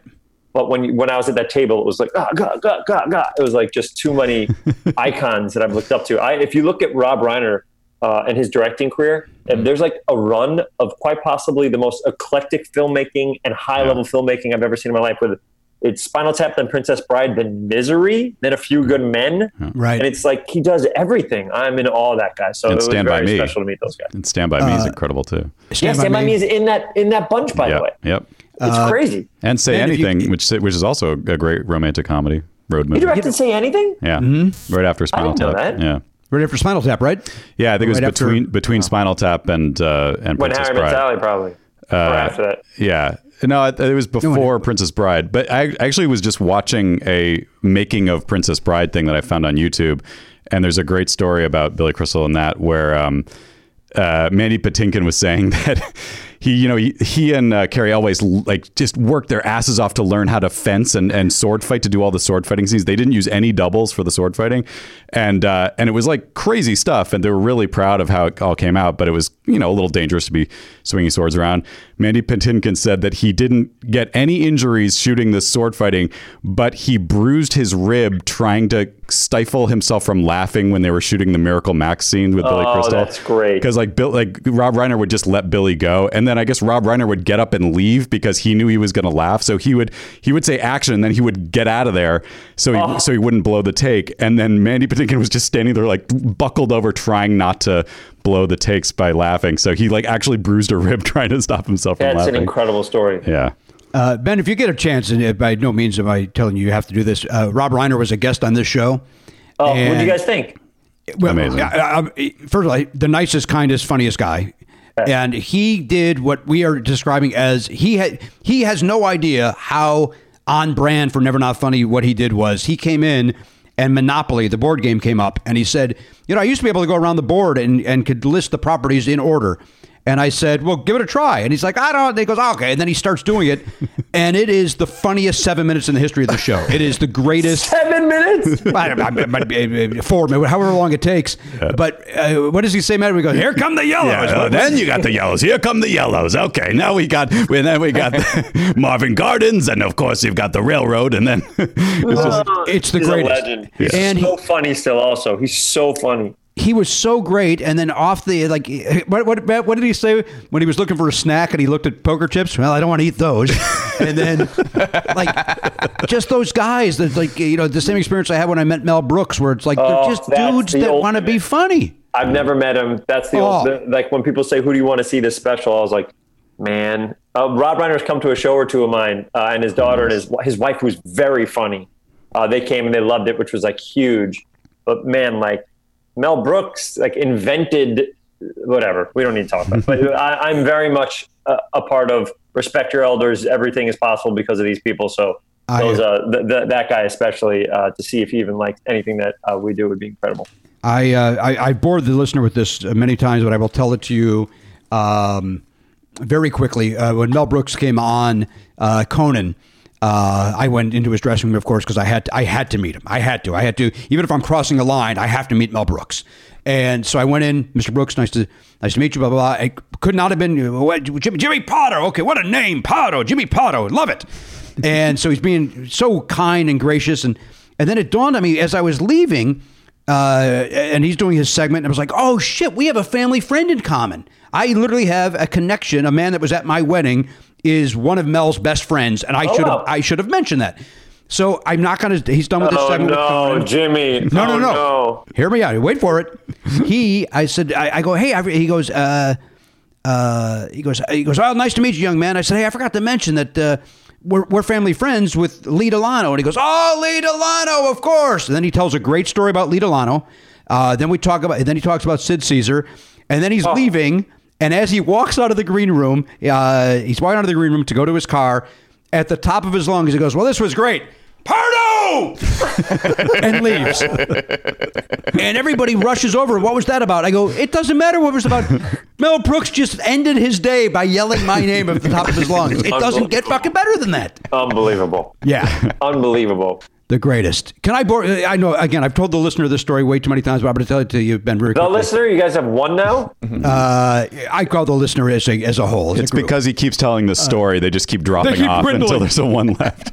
But this will just show you how great of a guy Mel Brooks is. So Mel Brooks is on the Paramount lot, and Lee Delano is there, and Lee has been in all of was in all of uh, uh, of Mel's movies. He was on your show Who- of shows. Who's Lee, uh, who's Lee Delano? Just so I know, can you name him in uh, producers or he's a Frankenstein or ca- he's a character actor uh, who uh, doesn't have huge roles in these movies, but he's in them. Uh, his big thing was when your show of shows went on the road. Lee did the Carl Reiner roles because Carl went on to do Dick Van Dyke. Oh my So- god, that's so that- huge. So he was huge in the show. Yes. So Lee tells this story that he's on the Paramount lot and he's doing uh, an episode of Charlie's Angels, and he's walking uh, from the commissary back to the stage, and he runs into Mel, and Mel's like, "Lee, what the fuck are you doing here?" You know, and he goes, oh, "I'm doing a thing of Charlie's Angels. Charlie's Angels. What are you wasting your time with that crap for?" And he goes, "He goes, well, you know, I'm working actor. I'm just trying to get by." And he play he was playing a heavy, you know, a, a thug and uh, a bad guy, and so. Mel's like, oh, that's great. Uh, good for you. Good to run into you. Good to see you, pal. And, you know, where are you at? You over on stage 12? Because yeah, we're on, they shoot Charlie John on stage 12. So they're shooting the show. They're in the middle of a scene, and the door opens up, and everybody hears, Where's Lee Delano? Where's that son of a bitch, Lee Delano? That guy owes me money. And everybody's upset. Everybody's mad. And then walking on the stage is Mel Brooks. Nobody goes, It's fucking Mel Brooks. but what I love about it is here's a guy who's very, Mel Brooks is famous, and he still just wants to be a comic. He just He wants just to wants be to a, do bits. Just wants to do bits. You see that documentary about him on HBO? Yes.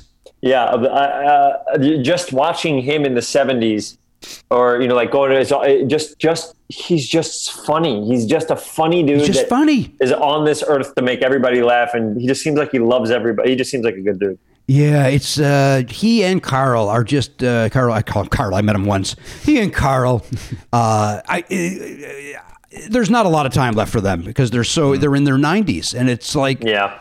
And Carl is slowed down, uh, but still sharp. And Mel Mel still acts like he's 37 years old. It's No, it's fascinating to me. amazing, amazing. Uh, all right, here we go. Trivia question. Here's your trivia question. Yeah. In liter in, in literary terms, in literary terms, hang on. What does biblio bibli, bibliosmia mean? Bibliosmia.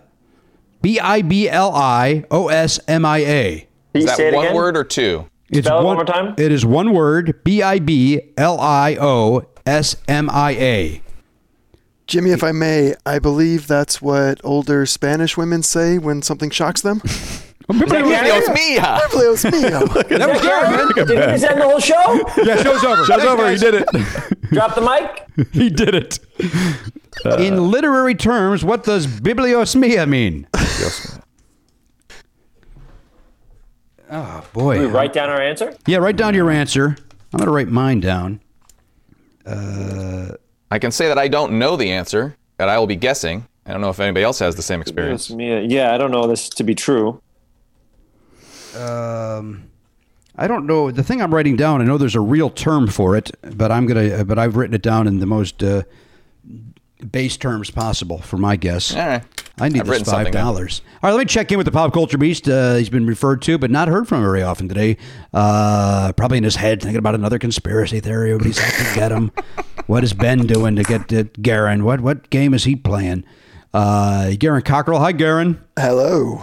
All right, now listen. Uh, in the next episode, we'll uh, certainly hear more about your weekend. Uh, but I want to just check in, make sure you're doing okay.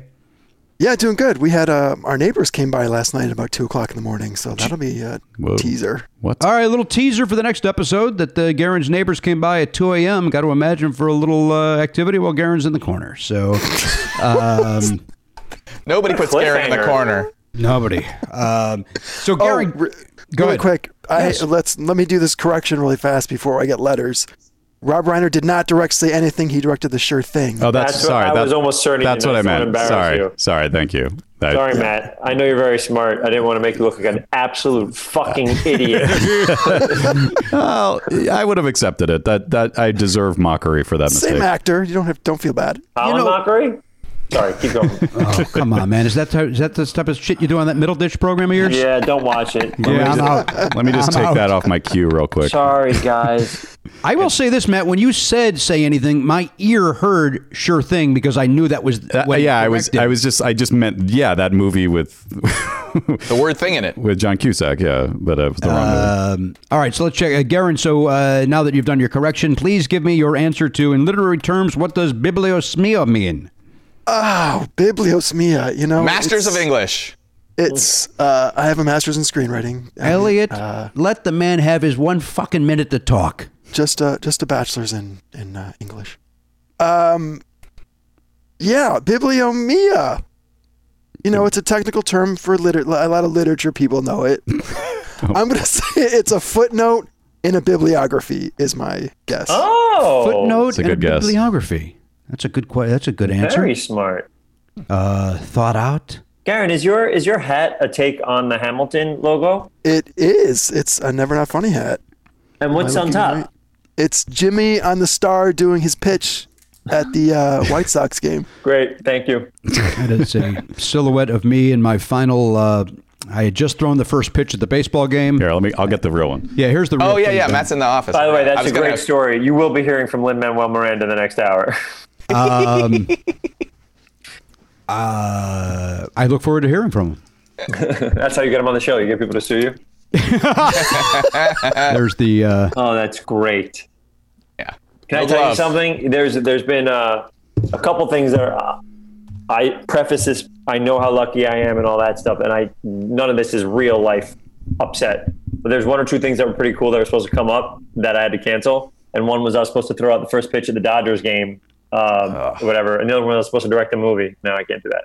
Oh. But um, the Dodgers one for me, I was I've never been so nervous, and it was like a month away. Were you insanely nervous? I was very nervous. I was very, very nervous. Uh, but can I? And again, I know the listeners sick of this too. Can I give you the best piece of advice that I was given? Yeah. Uh, the uh, I was up in the I was meeting the broadcast team the day I was doing it and, and just chit chatting and they introduced me to Ed Farmer who sadly just passed away uh, within the last month. Uh, not Oh, from co- not from COVID. He had uh, uh, uh, natural causes. But um, he um, uh, they said hey this is Jimmy Pardo. He's here with Conan. Uh, he's going to be throwing out the first pitch today. And he said uh, don't think of it as the first pitch. Think of it as the first toss.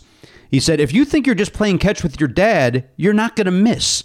Everybody tries to throw a strike and then they Yeah. look like a fool. But if you Yeah, just try people to lift throw up their it, leg and really go for it, like they get in the real pitcher stand. yeah. So he said, if you just try to throw it towards the catcher, you're going to. And, I, and sure enough, as I walked out to the mound, that put me at ease. And I ended up throwing a pitch that would be, if you were a left-handed batter, was just a little bit inside. You still Uh, got the zone. I got the zone. I was very happy with it. Oh, I, and I uh, can't wait. And so that was because trust me, had I not run into Ed Farmer, I would have tried to throw a pitch and and probably would have looked like uh, uh, you know what are the people that throw it directly into the ground? Who's the rapper? Uh, Fifty Cent. Fifty Cent. Who? he did not have a good pitch. Oh, it's horrible. It's it's embarrassingly bad. Him, Baba Booey. Uh, there's that one newswoman. Uh, I would have been on a compilation had I not gotten this great advice Got from it. Ed Farmer. Uh, Elliot, let's check in with the Ass Nobbler himself over there at Video Village. Hello. Uh, Elliot, give me your trivia question answer, please. All right. So uh, I, I don't know the answer. Uh, just going by dissecting the word. For the for some reason, miasma came into my head. So my my call is word salad. Word salad. So a bunch of unrelated words. A bunch of unrelated oh, that, words. that means a bunch of unrelated words. Like that's that. my guess. I'm probably wrong, but that's my guess. Yeah. That's a great answer if we're playing Balderdash, Great Yeah. answer. Yeah. right? Uh, we check in with the honcho Matt Belknap. He's up there in uh, uh, upper left. Is that how it's going to look, Elliot? Is he going to be upper left? Where's he going to be? For I'm de- actually I'm dead center in my frame, but I don't know what that does for you. Yeah. You're right here for me. Okay. All High five. Uh, Ma- Matt will be in the upper right for the viewer. I see. So upper right. So Matt, give me uh, your answer for uh, Bibliosmia. I I, uh, I interpreted those words uh, meaning in my library literally, which would mean uh, it's you're you're saying this is a it's a f- like similar to what Garon was saying. It's a footnote to my own prior work.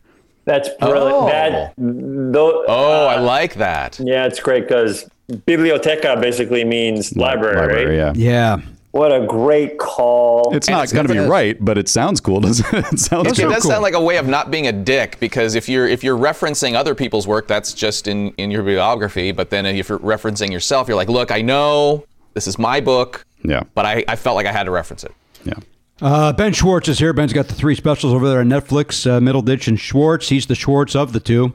Uh, ben, uh, our time is running out, so give me your uh, your trivia answer, sir. I wrote something God or Bible like a religious experience. All right. I, uh, But now after hearing smarter people talk, yeah, I don't. I, I, I think everybody's It making a doesn't guess. it doesn't matter. it's not going to make a difference. All right, my guess is, and again, I know there's an actual word, but my brain won't give it to me. Uh, just the chapter list. Chapter list. What is Well, that called? Table of contents. Table of contents. That's what- that's my answer. Table of That could be contents. it too. Could be a fancy ta word for table of contents. That's uh, that's what I'm getting at. Certainly from the Bible, because I also thought, uh, is it uh, biblical in nature? Is it about the ark? I can't wait to find out. Who has the real answer? I do. Right here, sealed. Um, Can I post it? Oh, my favorite part of the show when Jimmy puts on his glasses. you're welcome. Here we go. Here- Balabands. It's not Balabands. here's your answer. Interesting. Boy, oh boy. I, I'll tell you right now, nobody's right. Okay. Um, the smell of a good book. Oh. The smell of a good Oh, book. like anosmia means you can't smell. So Yeah. bibliosmia. Yeah. Oh, smell of a good book. Interesting. Good I love that. Bibliosmia. You know, I made the mistake of telling my son to make these a little bit harder because we had those two easy ones in a row, and now this is Yeah, last week and this week. Yeah, that's, yeah, that's he's tough. kicked us in the balls two weeks in a row. uh, all right, let's find out what everybody bet. Bet uh, Ben, what'd you bet? one dollar. One. One. One. So he has twenty four remaining, bet. correct? Yeah, that's probably going to be the win. Yeah, I think so too. Garon. I bet uh, 16. All right. Wow. Oh, I'm sorry, 18. I wanted an even 40. 18. boy, right? You're a, uh, you're not a boy. You're not a man. You're eighteen. Uh, Elliot, 15. fifteen. Wow, you guys are so confident in yourselves. No, it's just it, I'm I'm playing the game versus like I said versus Matt as far as trying to trying to win this versus So- what he's going to do. Matt is the smartest person here. He does get these right a lot. He does get these right a lot. Uh, do I think he's the smartest in the room? I do not, but I, uh, he does do a great job with the trivia. Mm-hmm. Um, do I think I'm the smartest? No, probably come in fourth, fifth. um, Even when it's just the my- four of us, you come in fifth. I think, yeah, I'm not even on the list. I'm, I'm bubbling under, as they say on Billboard magazine. Uh, Matt, what did you bet? I bet seven. Ah, I also bet seven. Wow. okay. So, uh, so Ben, I'm going to uh, I'm going to Venmo you five dollars at This some is point. what I want you to do, if possible. Yes? Jimmy. I want you to take. So, how much do I get? Twenty-five or just five? Five. Oh, never mind. I was gonna say give the five bucks to Matt's kid for his birthday. If it was twenty-five bucks, give him five nice. bucks and say it's from all of us. All right, Matt. Uh, Venmo so, uh, to Matt's kid. Okay. all right, That's so nice. Charlie gets five dollars here, it. courtesy of Ben Schwartz. That's what you can do when you're in show business like that, right? Five dollars. You blow your nose at five dollar What are bills. you crazy? Oh, look at this. This is a cup from IKEA. I probably do need the money. I'm not able to work right now. Uh, ben, thank you for joining us. A pleasure, as always. Third time? Fourth time? Third Yeah, time. but uh, you are always you are welcome a lot more than you show up. Uh, I, I I know that uh, you've been very very busy, uh, but uh, lucky to have had you here today, and hope to have you back in soon in the actual studio. Before I leave, if you don't mind, Yes. Garon, give it to me, baby. Give it to you with Bibliomia. I can't top Biblios Mia.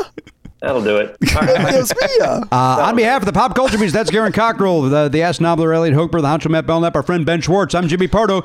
Uh, stay safe out there, everybody. We'll see you next time on the podcast. AK 47, gone, not forgotten. Love Never Not Funny? For a second episode every week and video of every episode, plus bonus perks, sign up for a platinum subscription at nevernotfunny.com. Never Not Funny is executive produced by Jimmy Pardo and Matt Belknap. Video production by Elliot Hochberg. Production assistance by Garon Cockrell. Music by Daver and Watch It Burn. Copyright 2020 Never Not Funny LLC.